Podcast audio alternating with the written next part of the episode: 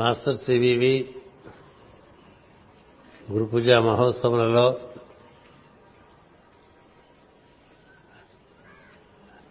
రెండవ రోజు master MN గారి సంస్మరణార్థం ఈ ప్రాక్ పశ్చిమ సమన్వయ మహాయజ్ఞంలో భాగంగా పాశ్చాత్య సోదర సోదరిమణులను ఈ వేదిక మీదకి ఆహ్వానించి ప్రార్థన నిర్వర్తించడం అనేటువంటిది ఒక సాంప్రదాయంగా ఏర్పడింది.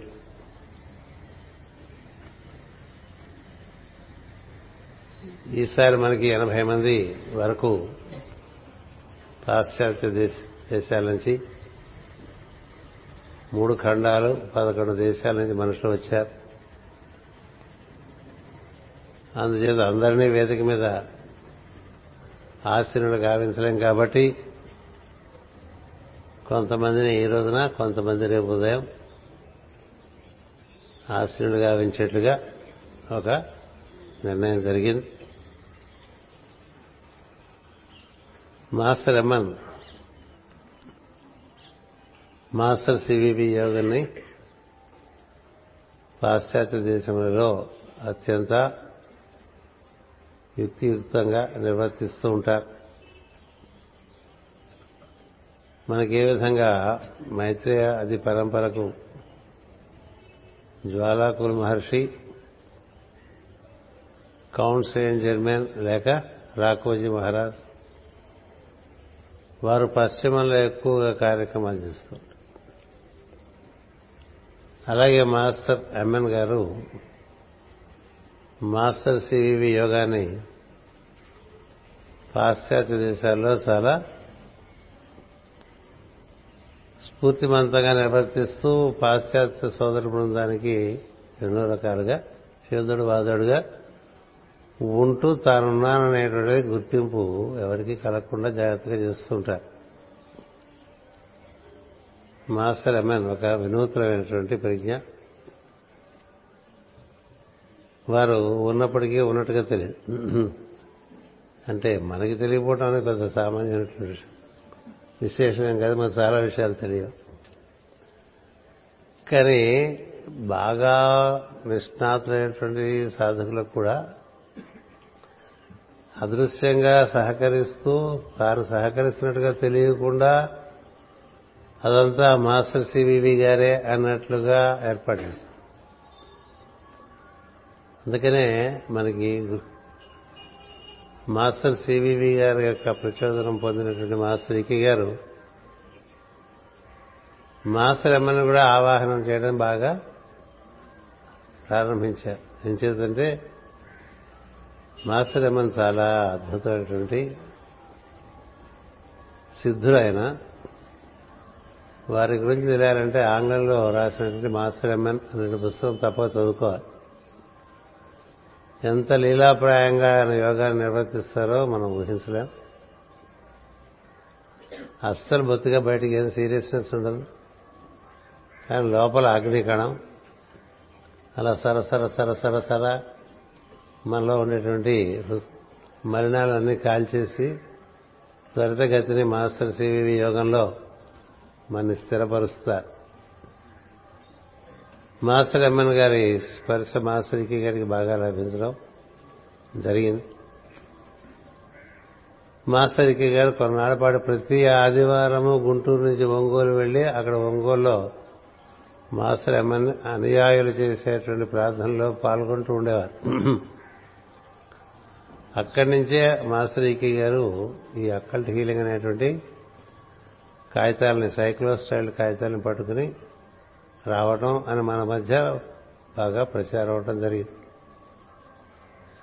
ఎమ్మెన్ గారు మనకి ఎక్కువ సాక్షాత్కరించేది మనం మాస్టర్ గారు ఇచ్చినటువంటి హోమంలో నుంచి బాగా సాక్షాత్కరిస్తారు.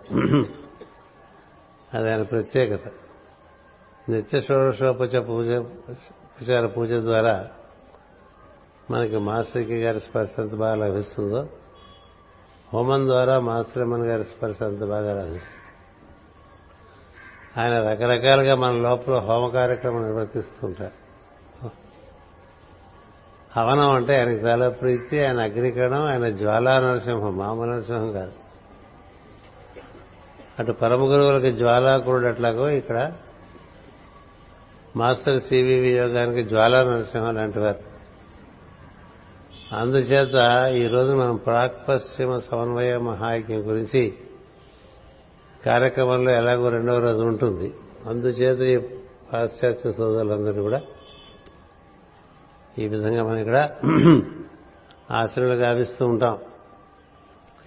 అందుచేత మనం మాస్టర్కే మాస్టర్ సివివి నడుమ ఒక సంధానకర్త, ఒక వారధి లాంటి మహామహిమానుభుతులు మాస్టర్ సివివి గారు ఉన్న సమయంలోనే మాస్టర్ సివివి గారి చేతనే లిటిల్ మాస్టర్ అని చెప్పి పిలువబడ్డటువంటి అద్భుతమైన వ్యక్తి. ఏం చేద్దంటే తానేమి నిర్వర్తిస్తున్నారో అంతే స్థితిలో ఆరు సంవత్సరములలోనే అంతా నిర్వర్తించినటువంటి వారు మాస్టర్ ఎం. మనకి మామూలుగా మరుగున ఉంటారు ఆయన. మనకి ఈకే గారు గుర్తుంటారు, సిబిబి గారు గుర్తుంటారు, ఎమ్మెన్ గారు అంతగా గుర్తులోకి రారు. అంతేకాదు ఆయన చిత్రపటం కూడా చాలా కాలం మనకి సంఘంలో లేదు. ఎంతో ప్రయత్నం చేసి ఆయన చిత్రపటం తెచ్చిపెట్టుకోవాల్సి వచ్చింది. ఇప్పటికి కూడా తరచూ చిత్రపటం అనేది అంతగా వ్యక్తం కాదు. ఎందుకంటే అది ఆయన సంకల్పం. నా ఫోటోతో నీకెందుకురా, నీ నా ఫోటో పెట్టుకున్నా పెట్టుకోకపోయినా నువ్వు సివివి అంటే నేను అక్కడ ఉంటాను. నిజానికి సివివి అన్నప్పుడల్లా ఎక్కువగా సాన్నిధ్యం ఇచ్చేటువంటిది ఎమ్మెన్ గారు. అది చాలా విచిత్రం. రామ అంటే హనుమంతుడు ఏం రా ఏంటి విశేషం అని అడిగినట్టుగా సివివి అనగానే ఎమ్మెన్ వచ్చేసి. అందుకని ఆయన గురించి ఎంత అద్భుతంగా మాస్టర్ గారు చెప్పారంటే ఆయన ధ్రువతార మాస్టర్ సివివి యోగంలో ఉన్నారు. Pole star ధ్రువతార. ధ్రువతార ఆధారంగానే మన భూమండలం అంతా కూడా తిరుగుతాం. అలాంటి మా మాస్టర్ సివివి ఎవరైతే కుంభ చైతన్యాన్ని మనకి కొలువచ్చారో ఆ యోగ చైతన్యానికి ధ్రువతారగా నిలబడేటువంటి వారు మాస్టర్ ఎమ్మెన్. అందుకని వారిని మరువవద్దు. మనం ఈకే మాస్టర్ గారిని బాగా ప్రభావితం అవుతాం. ఎందుచేతంటే మనకి బాగా అలా వారి సాన్నిధ్యం లభించింది. మాస్టర్ సిబివి మహిమకు బాగా లోబడిపోతూ ఉంటాం. కానీ ఇద్దరి మధ్య ఇంకొకటి ఉన్నది, దాంతోనే కథ అంతా అటు ఇటు కూడా. అంటే అది లభిస్తే మీ మనకి దొరకదే లేదు, అలా ఉంటుంది. అలాంటిది ఎమ్మెన్. ఆయనకి అసలు యోగము ఆయన ఎందుకు నిర్వర్తింపబడిన తీరు, ఆయన స్వచ్ఛందంగా తాను శరీరంలో మరణమును అనుభవించిన తీరు, ఆ మరణం అనుభవించినప్పుడు ఆయనకి ఎలాంటి అనుభూతి కలిగింది, అటుపైన ఆయన ఏ విధంగా తాను దేహం నుంచి పరి తను తాను విసర్జించి బయటికి ఎప్పుడు వస్తారో ముందుగా తెలియపరచడం, ఆ తేదీ నాడే అదేదో పండగగా జరుపుకుని పొద్దున సాయంత్రం వరకు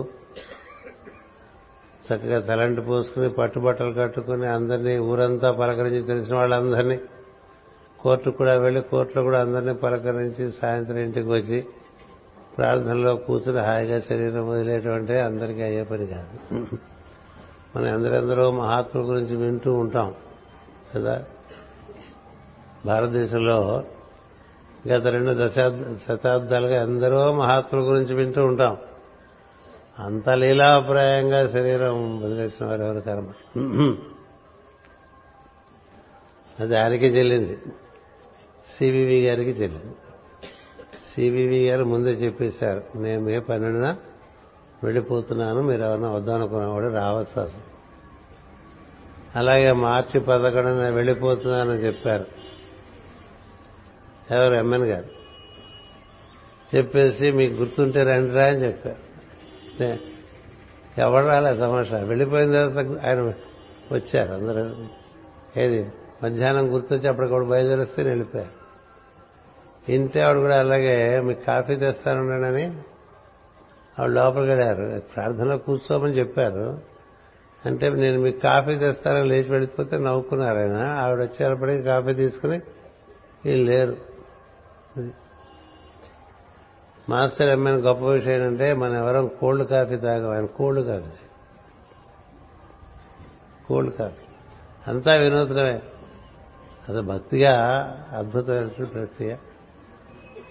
అంచేత ఈ రోజున మనం వారిని ఈరోజు ఆయనకి సమర్పణగా నిర్వర్తించుకుంటూ ఉంటాం. మూడు రోజులు, మొదటి రోజు మాస్టర్ ఈకే, రెండవ రోజు మాస్టర్ ఎంఎన్, మూడవ రోజు మాస్టర్ సివివి. ఆయనకి సర్వజ్ఞత సర్వవ్యాపకత్వం కూడా ఆయన నిర్వర్తించి చూపించారు. అందుకే నిర్వర్తించి చూపించారు. ఎంఎన్ గారు క్యాప్స్టన్ సిగరెట్లు కాల్చేవారు, మాస్టర్ ఈకే గారు గోల్డ్ ఫ్లాగ్ సిగరెట్లు కాల్చేవారు. అంచేత పాశ్చాత్య దేశంలో ఒకసారి ఎంఎన్ గారి గురించి మాట్లాడుతున్నప్పుడు సభలో మాస్టర్ గారు ఆయన క్యాప్షన్ సిగరెట్ ఆయన మామూలుగా ప్యాకెట్లు కాదు టిన్నులు పెట్టుకునేవారు. టిన్నే టిన్ అయితే యాభై ఉంటాయి, మాటి మాటికి కొనుక్కోగలదనమాట. అవి చెప్తూ ఎంఎన్ గారి గురించి చెప్తుంటే మొత్తం సభ అంతా కూడా హాల్ అంతా కూడా అలా సిగరెట్ వాసన వచ్చింది. ఆశ్చర్యపోయారు అందరూ. సిగరెట్ వాసన వస్తే ఎవరు సిగరెట్లు కాల్చేవాళ్ళు మన బృందంలో ఎవరు లేరు ప్రస్తుతం. ఇదేంటి సిగరెట్ వాసన ఎలా వచ్చిందా అని అందరూ ఆశ్చర్యపోయారు. అప్పుడు ఒక ఆయన చెప్పారు, నువ్వు చెప్తూ ఉంటే మాకు ఈ విధమైనటువంటి అనుభూతి కలిగింది, ఇది ఎంత గొప్పవారు కాకపోతే అలా వస్తుంది అంటే. ఏదైనా చాలా లీలాప్రాయంగా నిర్వర్తించడం అనేది ఎమ్మెల్యే గారి దగ్గర గొప్ప విషయం, చాలా గొప్ప. ఎవరైనా పాము కరిచింది తేలి కరిచిందంటే ఈ పక్కన దీన్ని పట్టుకుంటే ఇక్కడ కొడితే ఆ వాడికి అక్కడ పాము విషయం తగ్గిపోయేది, తేలి విషయం తగ్గిపోయేది.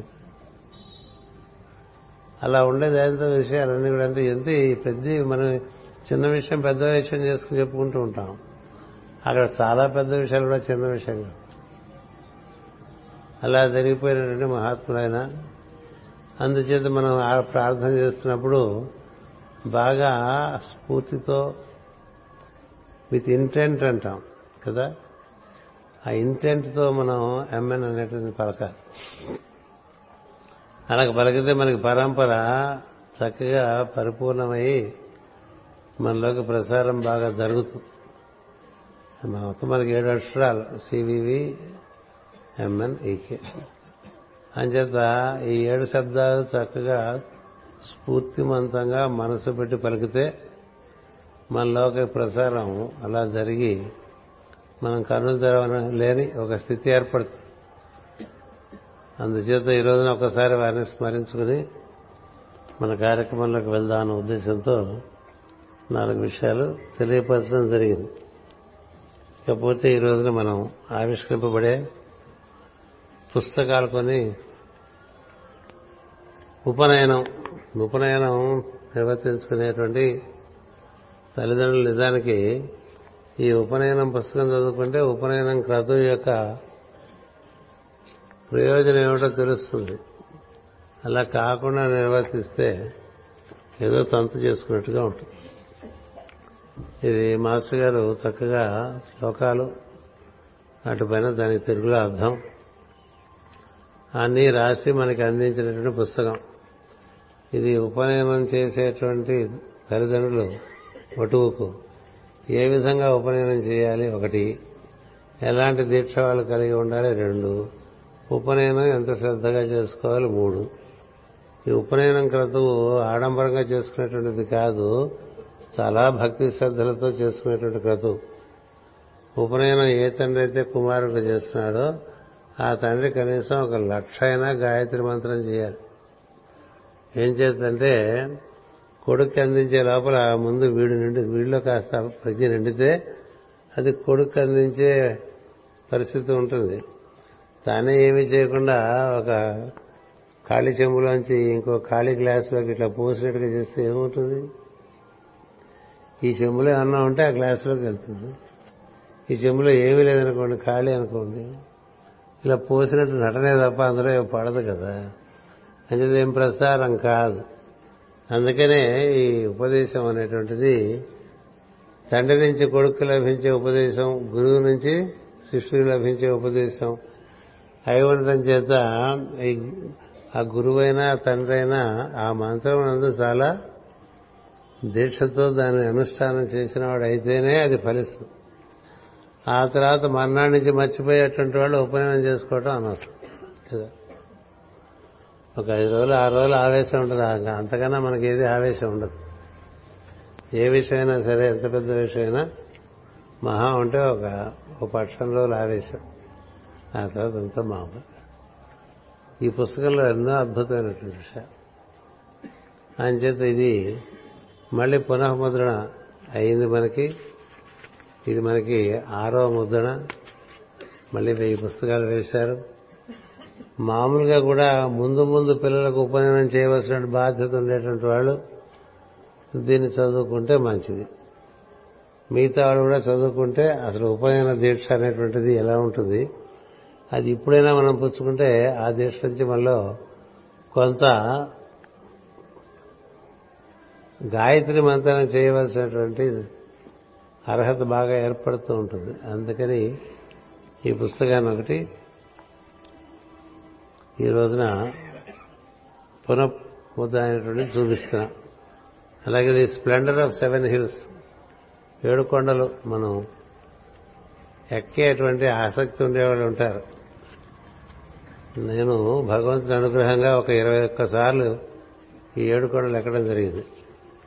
వెళ్ళినప్పుడల్లా ఒక్కొక్క కొండ దగ్గర ఒక్కొక్క చోట చాలా నిదానంగా ఎక్కేవాళ్ళకి, హడావుడి పడిపోకుండా. ఇది ప్రతి కొండకి తాను తనదైనటువంటి ప్రజ్ఞ ఉన్నది. ఈ ఏడు కొండలు ఎక్కడం మనలో ఉండే ఏడు ఆ షట్చక్రములు దాటి సప్తమం చేరినటువంటి అనుభూతి కలిగేట్టుగా ఆ ఏడు కొండలలో ఆ ప్రజ్ఞ ఉన్నది. అందుకని మెట్ల దారిన ఎక్కితే ఇటు నుంచి ఎక్కాలి, షార్ట్ కట్లలో అటు నుంచి ఇటు నుంచి ఎక్కకూడదు, హెలికాప్టర్లు వేయకూడదు, విమానం వేసేసి కింద నుంచి పైకి పట్టుకుపోతే నీకేం రాదు. అందుకని కొండ ఎక్కడం అనేటువంటిది మనం మనకుండేటువంటి స్వభావం అనేటువంటి కొండ. ఆ కొండ పైన జీవుడు ఉంటాడు, ఆ జీవుడు దేవుడితో కూడి ఉంటాడు. ఆయన చేత తదనుగుణ అనుభూతులన్నీ చాలా చక్కగా జరిగేవని ఎలా ఉంటుంది తెలియపరచడానికి ఇది ఈ పుస్తకాన్ని ఇచ్చి మన తిరుపతిలో చాలా పంచడం జరిగింది. దేవస్థానం వారు కూడా దీన్ని ఆదరించి దీన్ని ఇదివరకు పబ్లిష్ చేస్తూ వచ్చారు. దేవస్థానం చాలా హడావుడిగా ఉంటుందని మళ్ళీ మనం కూడా ఈ పుస్తకాన్ని మళ్ళీ పునఃముద్రణ చేసుకోవడం జరిగింది. అటుపైన మాస్టర్ సివి నూతన యోగం అనేటువంటిది చెప్పా కదా, మొత్తం ఇందులో ముప్పై మూడు అంశములుగా మాస్టర్ గారి యోగం ఎలా నూతనం అనేటువంటిది తెలియపరిచిన విషయం ఒకటి మనం ఇదివరకు ముద్రించుకుని ఆవిష్కరించుకున్నాం. అది పునర్ముద్రణకు వచ్చింది. అందులో ఇది కూడా తృతీయ ముద్రణం. మీకు మాస్టర్ గారి యోగం గురించి ఎంత ఆసక్తి ఉండేటువంటి వారు అది ఎంత తెలుసుకుని ప్రేయర్ చేస్తే అంత బాగా జరుగుతుంది. తెలియకుండా చేయటం ఒక పద్ధతి, తెలిసి చేయటం ఒక పద్ధతి. నేను తెలుసుకుని చేసుకోవడం అనేది మార్గం. మాస్టర్ సివి గారు కూడా this is a path of direct knowledge అని చెప్పారు. నీకు అన్నీ తెలియబడతాయి, అన్నీ తెలియజేస్తాను, తెలిసి చేసుకుంటూ ఉండు, తెలియక చేయకనే. అంటే ఫెయిత్ కాదు మాస్టర్ గారి basis, knowledge is the basis. అందుకనే this is the path of direct knowledge. అందుకని ఇక్కడ ఆవేశాలు కావేశాలు ఇవన్నీ చెల్లవని చెప్పారు. ఆవేశ కావేశాలను కూడా ఆవిరి చేసేస్తాను. ఇటువంటివన్నీ చాలా మంచి మంచి విషయాలు మనకి మాస్టర్ కే గారి ద్వారా తెలిసినాయి. సో ఇది ఏడు ఎందుకు నూతన యోగం ఉన్నారన్న విషయం మీద కొంత పరిశోధన చేస్తే మనకి లభించినవన్నీ కూడా ఇందులో ఇవ్వడం జరిగింది. మీకు ఆసక్తి ఉంటే దీన్ని తప్పగా పఠనం చేయవచ్చు. అలాగే గీతోపనిషత్తు అక్షర పరబ్రహ్మ యోగం మరొకసారి ముద్రణకు వచ్చింది. ఈ ఈ గీతోపనిషత్తులో మనకి అన్వయించి మనం ఎలా సాధన చేసుకోవాలనే విషయాలు చాలా చక్కగా ఇందులో వివరించడం అనేది జరుగుతూ వస్తుంది. ఇది మనం ఆత్మ సంయమ యోగం అంటాం. దాని వరకు రాసి ఇంతవరకు చాలే అందరికీ అనుకున్నాను. కానీ ఇప్పుడు ఇక్కడ కూర్చున్నారు ఒక ఆయన, సత్యనారాయణ రాజు గారని. ఆయన భగవద్గీత చెప్పిన క్యాసెట్లు విని, ఈ గీతోపనిషత్తు పుస్తకాలు చదివి ఆయన చాలా ప్రచోదనం చెందారు. చెంది మీరు మిగతా కూడా రాస్తే మాకు బాగుంటుంది మాస్టర్ గారు అని బాగా వెంటపడ్డారు.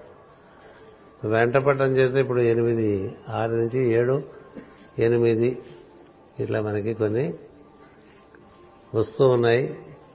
ఇప్పుడు తొమ్మిదవది కూడా పై సంవత్సరం మనకి వస్తుంది. ఇది భగవద్గీత కన్నా మించిన గ్రంథం లేదు సార్. భగవద్గీత బాగా చదువుకోకపోవటం వల్ల మనం అవి ఇవి చదువుకోవాలి తప్ప, భగవద్గీత శ్రద్ధాభక్తులతో గురువు యొక్క సాన్నిధ్యంలో చదువుకుంటే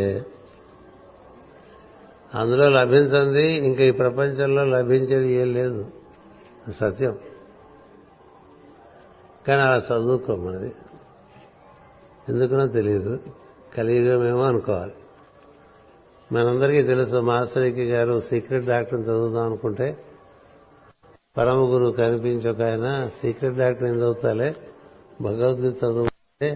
నేను చిన్నప్పటి నుంచి భగవద్గీత చదువుకున్న వాడిని చెప్తే, అలా కాదు ఇప్పుడు మళ్ళీ భగవద్గీత చదువు అని చెప్తే, ఆ భగవద్గీత చదవటం వలనే ఆయనకు అన్ని విషయాలు తెలుస్తాయి. భగవద్గీతలో అక్కడ రాసిన శ్లోకాలు వాడికి ప్రతిపదార్థమే కాదు, ఇంకా చాలా ఉన్నాయి. నీకు స్పర్శ లభిస్తే ప్రతి శ్లోకంలోంచి లోపలికి వెళ్తూ ఉంటుంది. అంచేత అప్పటి నుంచి కూడా మనకి కార్యక్రమాలు మొదలైన మరి మాస్టర్ గారి ద్వారా. అంచేత ఈ గీత అనేటువంటిది పరిపూర్ణ గ్రంథం. ఇది మొత్తం ఈ భూగోళం మీద ఉండేటువంటి పరమగురువుల అన్ని ఆశ్రమాల్లో కూడా భగవద్గీత ప్రతిరోజు దానికి దండం పెట్టుకుని అందులోంచి ఒక శ్లోకం తీసి చదువుకుంటారు. అది ప్రాగ్దేశమనే కాదు, పాశ్చాత్య దేశములు కూడా. అంటే మనకి జనబాహుళ్యంలో లేకపోవచ్చు భగవద్గీత, కానీ ప్రపంచంలో ఉండే అన్ని పర్వత శ్రేణులందు పరమగురువుల ఆశ్రమాలు ఉన్నాయి. ఆ ఆశ్రమాల్లో వేదిక మీద మొట్టమొదటిగా ఉండేటువంటిది భగవద్గీత. మన ఇంట్లో భగవద్గీత ఎక్కడ ఉంటుందో మనకు తెలియదు కదా, ఉంటుంది, ఉండవచ్చు. భగవద్గీత, భాగవతము, రామాయణము చదివినా చదువుకుపోయినా ఇంట్లో ఓ పూజ స్థానంలో వాటిని ఉంచడం మంచిది. అవన్నీ కూడా సజీవమైనటువంటి చైతన్యం తప్ప ఊరికి కాగితము దాని మీద ప్రింట్ కాదు. అందుచేత ఈ భగవద్గీత అంతలా ఆదరిస్తారు పరమ గురువులు. లేకపోతే దేవా మహర్షి మాస్టర్ గారికి కనబడి సీక్రెట్ డాక్టర్ తర్వాత చదువు గారులే భగవద్గీత ముందు చదువంటే, అప్పుడైన భగవద్గీత చదివితే చిన్నప్పటి నుంచి చదువుకున్న భగవద్గీత వేరు, ఆ రోజు ఆయనకు అక్కడి నుంచి రెండు రోజులు అర్థమైన భగవద్గీత వేరు. అలాంటిది భగవద్గీత. బాగా దృష్టి పెట్టాలి, భక్తి ఉండాలి, శ్రద్ధ ఉండాలి. అలా చదువుకుంటే భగవద్గీత నుంచి ఎన్ని రహస్యములు మనకి వ్యక్తమవుతాయో. అందుచేత అలాంటి భగవద్గీత మీద ప్రతివారం ఏదో రకంగా కృషి చేస్తారు. భగవద్గీత చెప్పడం వల్ల చెప్పిన వాడు బాగుపడతాడు. రామాయణం చెప్పడం వాడికి చెప్పినవాడు బాగుపడతాడు. అందుకని ఎలాంటి వాళ్ళైనా రామాయణం చెప్తారు, భగవద్గీత చెప్తారు, భాగవతం చెప్తారు. ఎందుకంటే ఇవన్నీ భగవంతుని చేర్చేటువంటి మార్గము, అందులో నిక్షిప్తమే ఉన్నది. అందుకని ఆ విధంగా మనకి ఈ గీతోపనిషత్తు అని పేరు పెట్టి రాస్తూ వస్తున్నా విన్నస్తాన్ని వస్తాయి. ప్రస్తుతం ఇది ఒకటి మనకి వ్యక్తమైంది. అటు పైన ది వైట్ లోటస్, ఇది ఈ సంవత్సరంలో మనం పునర్ముద్రణ చేసుకున్నటువంటి పుస్తకం. ఇది పునర్ముద్రణ కాదు, ప్రథమ ముద్రణే. మొదట దీని వైట్ లోటస్ అని ఆంగ్లంలో చిన్న పుస్తకం పాశ్చాత్యుల యొక్క ప్రేరణ చేత వేసి ఇస్తే అది అన్ని భాషల్లోకి తర్జుమైంది. ఈ వైట్ లోటస్ అనేటువంటిది నా నుంచి వచ్చినటువంటి పుస్తకాల్లో మొట్టమొదటి పుస్తకం. అది అది కూడా ఏమిటంటే ఒక ప్రవచనం. ఒక ప్రవచనం జర్మనీలో రెమ్షైడ్ అనేటువంటి ఒక నగరంలో చేస్తే ఆ రోజున సభ అంతా కూడా చాలా ప్రచోదనం చెందింది. వారెవరు మన సభ్యులు కూడా కాదు, ఎవరు పిలిచారు టౌన్ హాల్లో మాట్లాడమని. మాట్లాడితే ఆ వైట్ లోటస్ గురించి మాట్లాడుతూ చివరి చివరికి మేడం బ్లావెట్స్కీకి వైట్ లోటస్ అని కూడా ఒక బిరుదు ఉంది. ఆమెతో ఆమె కూర్చున్న విషయాలు చెబుతూ దాన్ని కంక్లూడ్ చేశా. అది మన వారు దాన్ని ఆంగ్లంలో పబ్లిష్ చేస్తే అది స్పానిష్లోకి జర్మన్లోకి పబ్లిష్ అయింది. ఈ వైట్ లోటస్ పుస్తకం పొందినటువంటి ఏలన్ రావు గారు దాన్ని చూసి చాలా ఆనందించారు. చాలా ఆనందించి వారు ఏం చేశారంటే దాన్ని తెలుగులోకి అనువాదం చేశారు శ్వేత పద్మము అని. ఆ అనువాదం అంతా దైవ సంకల్పంగా జరుగుతూ ఉంటాయి. అది ఎక్కడో మరుగున పడిపోయింది. వారు వెళ్ళిపోయిన తర్వాత వారి విషయాలన్నీ కూడా కాగితాలని బయట తీసి ఇది ఒకటి బయటకు వచ్చింది. బయటకు వస్తే వారి కుటుంబం అడిగింది ఇది పబ్లిష్ చేస్తే బాగుంటుందేమో అని. ఇది పబ్లిష్ చేసి మన గురు పూర్ణిమ నాడు దీన్ని హైదరాబాద్లో ఆవిష్కరించడం జరిగింది. ఇది రావు గారు చేసినటువంటి అనువాదం, ఏలేని రావు గారు చేసినటువంటి అనువాదం. అది మనకు ఒకటి ఈ సంవత్సరం బయటకు వచ్చిన విషయం. అలాగే అకల్ట్ హీలింగ్ అనేటువంటి పుస్తకం పరసెల్సెస్ అనేటువంటి మ్యాగజైన్లో రెండు శీర్షికలు ఇస్తూ ఉంటాం. ఒకటేమో ఆరోగ్యం గురించి ఒక ఎడిటోరియల్, తర్వాత లోపల అకల్ట్ హీలింగ్ అని మనం ఔషధాలతో సంబంధం లేకుండా కొన్ని కొన్ని ప్రక్రియల ద్వారా మనలో ఏ విధంగా రోగ నివారణ చేసుకోవచ్చున్న విషయాలు అనేక అనేక అని చెప్తూ వస్తూ ఉంటారు. అందులో నుంచి ఆ పబ్లిష్ అయినవన్నీ కూడా సేకరించి గుంటర్ అండ్ డోరిస్ అనేటువంటి ఒక దంపతి జర్మనీలో ఉన్నారు. మాస్టర్ ఇవన్నీ కలెక్ట్ చేసి ఒకటిగా ఒక పుస్తకంగా వేస్తామని జర్మనీలో ఉన్నారు, జర్మన్ భాషలో. మీరు జర్మన్ భాషలో వేసే ముందు ఇంగ్లీష్ కూడా చూసి అది కూడా సంస్కరించి ఇస్తే అది కూడా రిలీజ్ చేద్దామని చెప్పడం జరిగింది. అందుకని అది ఇవాళ జర్మన్ది ఇప్పుడు మనకి మధ్యాహ్నం ఆవిష్కరింపబడుతుంది. ఈ ఆంగ్లంది రేపు మళ్ళీ చూపిస్తారు, కాకపోతే అక్కడ స్టాల్స్లో పెడతారని ఇది కూడా ఒకసారి మీకు చూపించడం జరుగుతుంది. ఇది మనకి చాలా విషయాలు మనకి ఋషులు ఎక్కువగా ఇందులో పరమ గురువులు చెప్పినటువంటి సూచనల ఆధారంగా ఆర్టికల్స్ రాస్తూ ఉంటారు. అంచేత ఇంతలాగా మనం ఔషధాల వెంటబడిపోయి నానా బాధ పడక్కర్లేదు. కొన్ని కొన్ని విధానాలు మన జీవితంలో తెచ్చుకుంటే అలాంటివన్నీ ఇందులో ఇవ్వబడి ఉన్నాయి. ఇది ఒక పుస్తకం. ఈ విధంగా మనకి ఈ రోజున ఇక్కడ ఈ మనకి గ్రంథయజ్ఞం అంటే బాగా జరుగుతుంటుంది, గురు పూజలు అవన్నీ చూపించడం. ఆ కార్యక్రమం అయ్యేసరికి మనకి ఇప్పుడు మనం మామూలుగా రోజు చెప్పుకుందాం అనుకున్న విషయాలు మాస్టర్ సివి యోగం గురించి చెప్పుకోవడానికి ప్రయత్నం చేద్దాం.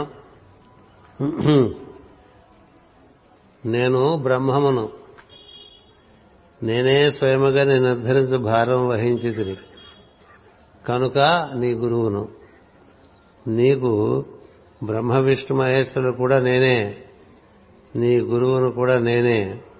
ప్రార్థన యందు నన్ను వినుట అనుసరించుట నేర్చుకును.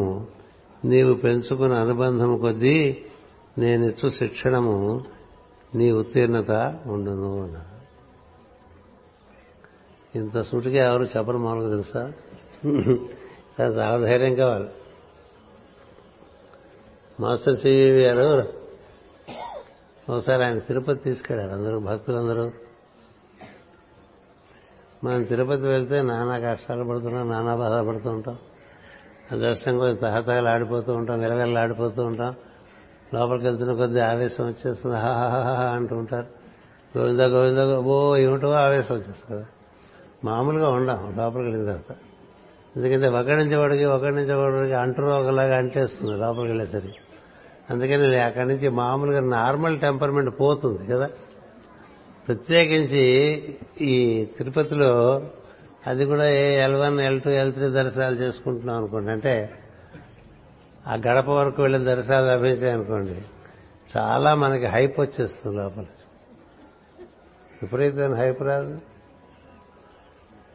ఒక విశేషమైన దైవీ కార్యక్రమం చేస్తున్నప్పుడు నీకు ఎంత హైప్ వస్తే అంత నువ్వు పడి నీకు దూరం అయిపోతుంది. నువ్వెంత నార్మల్గా ఉంటే అది నీ అందు అంత ప్రవేశించే అవకాశం. ఎందుకంటే నీ ఆవేశమే దానికి అడ్డుపడిపోతుంది. మన ఆవేశమే మనం చేసే కార్యక్రమానికి అడ్డుపడిపోతుంటాం. అందుకే చెప్పాను హండ్రెడ్ మేకాలు అప్పుడు ఎక్కువ ఆవేశపడకుండా అసలే అసలు రోజు జరిగే ప్రార్థన కూడా జరగదని చెప్పాను. మనం ఇప్పుడు గురు పూజల్లో బాగా ప్రార్థన చేద్దాం అనుకుంటాం కదా, జరగదు. ఎందుకని నార్మల్ టెంపర్మెంట్ అనేటువంటిది ఒకటి ఉండాలి మనిషి.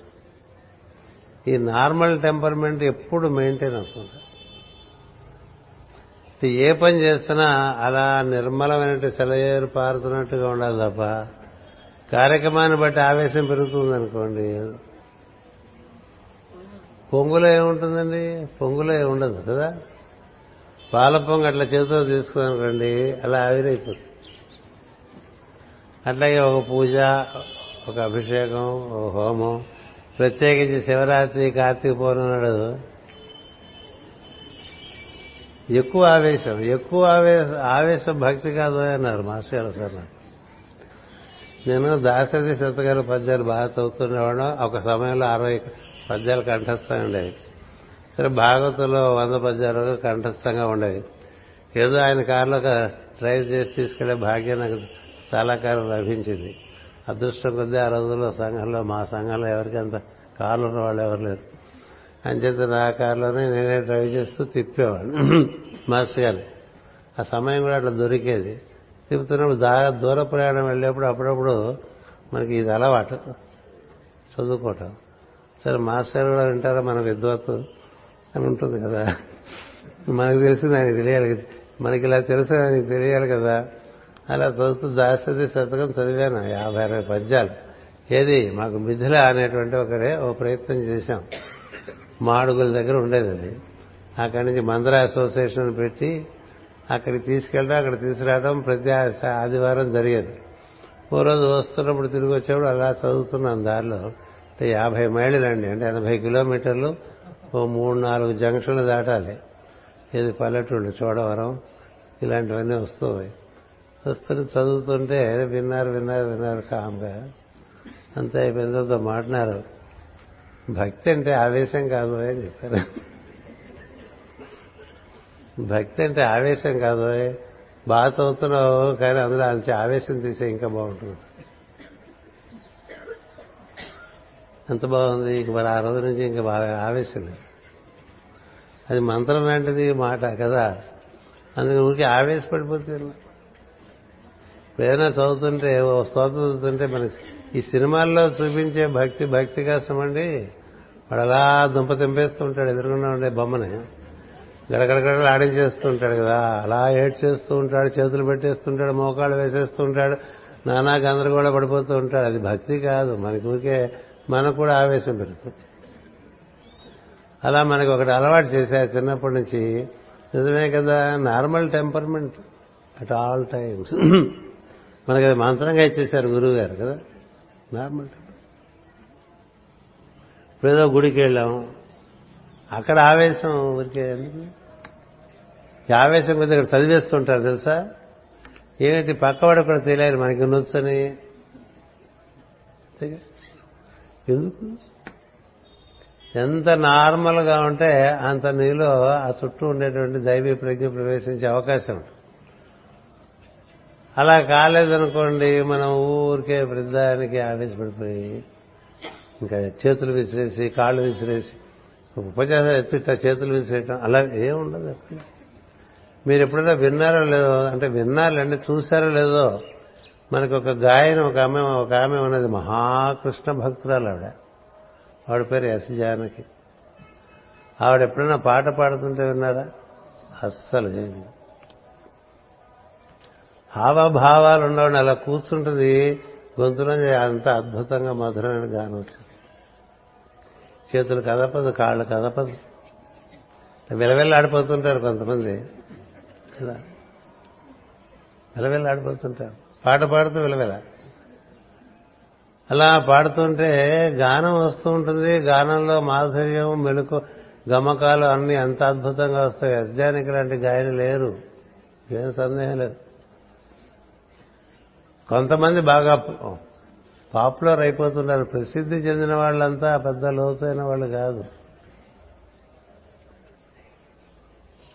ఊరికే ప్రసిద్ధి ఈ ప్రపంచంలో మన గురించి తెలిపే తెలిసే పద్ధతులు చాలా ఉంటాయి. ప్రపంచం తెలుసుకుంటే మనకేమొస్తుంది? దేవుడు గుర్తిస్తే లెక్క కదా.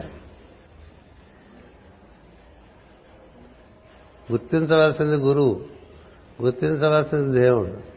ఊరంతా గుర్తిస్తే ఏమొచ్చింది? అసలు ఆయన గుర్తించకుండా కదా. ఊరంతా మనకి పేరుంది, మన గురువు గారు దగ్గరికి వెళ్ళి ఎవరన్నా ఫలానా ఆయన అంటే ఎవడవాడన్నాడు అంటుంది. ఇది ఆయన పేరే పెట్టుకుని మన ప్రపంచం అంతా నాన్న గొడవ చేస్తూ ఉంటాం కదా. అలా చేస్తూ ఉంటే ఆయన దగ్గరికి వెళ్ళి ఇలా ఆయన అంటే ఎవడవాడని అడుగుతాడు. వాడెవడో నాకు తెలియదు, వాడు నాకు సంబంధం లేదంటాడు. అప్పుడేం చేస్తా? అందుకని మాస్టర్ అంటూ ఉండేవారు, ఈ గుడ్డి ప్రపంచం అది గుడ్డిదో అని చెప్పారు. ప్రపంచం గుడ్డిది, దానికేదో చేద్దామని వచ్చిన వాడు దాని మెప్పు కోసం చూడటం ఏంటన్నాడు. అది గొప్ప విషయం. గుడ్డి చెవుడు రెండూ ఉన్నాయి దానికి. ఆ గుడ్డివాడికి చెవిటివాడికి సాయం చేయడానికి వచ్చిన వాడు వాడి యొక్క ప్రశంస మనకెందుకు?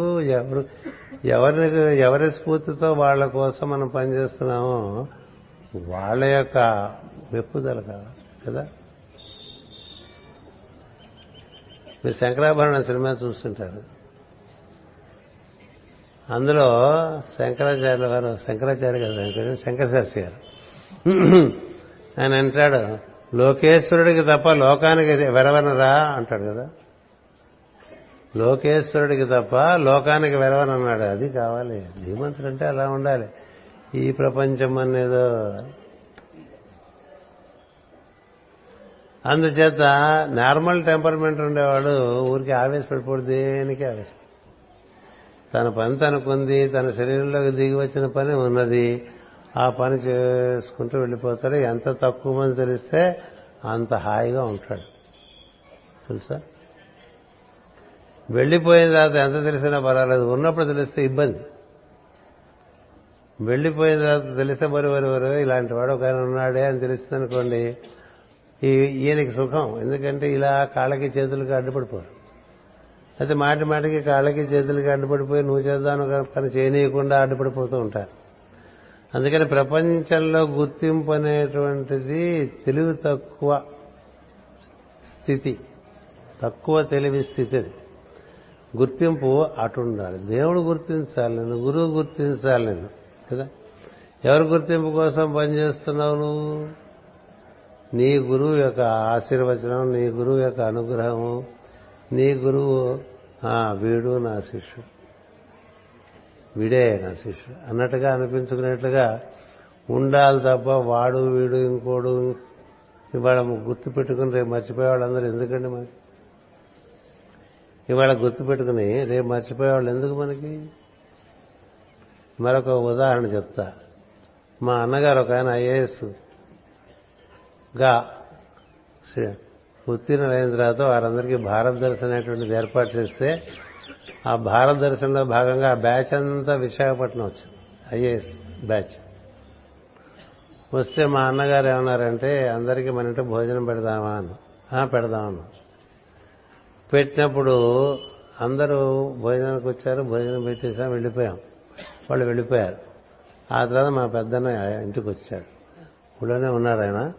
ఈ వీళ్ళందరూ వచ్చి వెళ్ళే సమయం అంతా కూడా ఆయన ఇంటికి రాలే ఇంటికి రాలే ఇంటికి రాకపోతే తర్వాత ఎప్పుడో రాత్రి వచ్చాడు.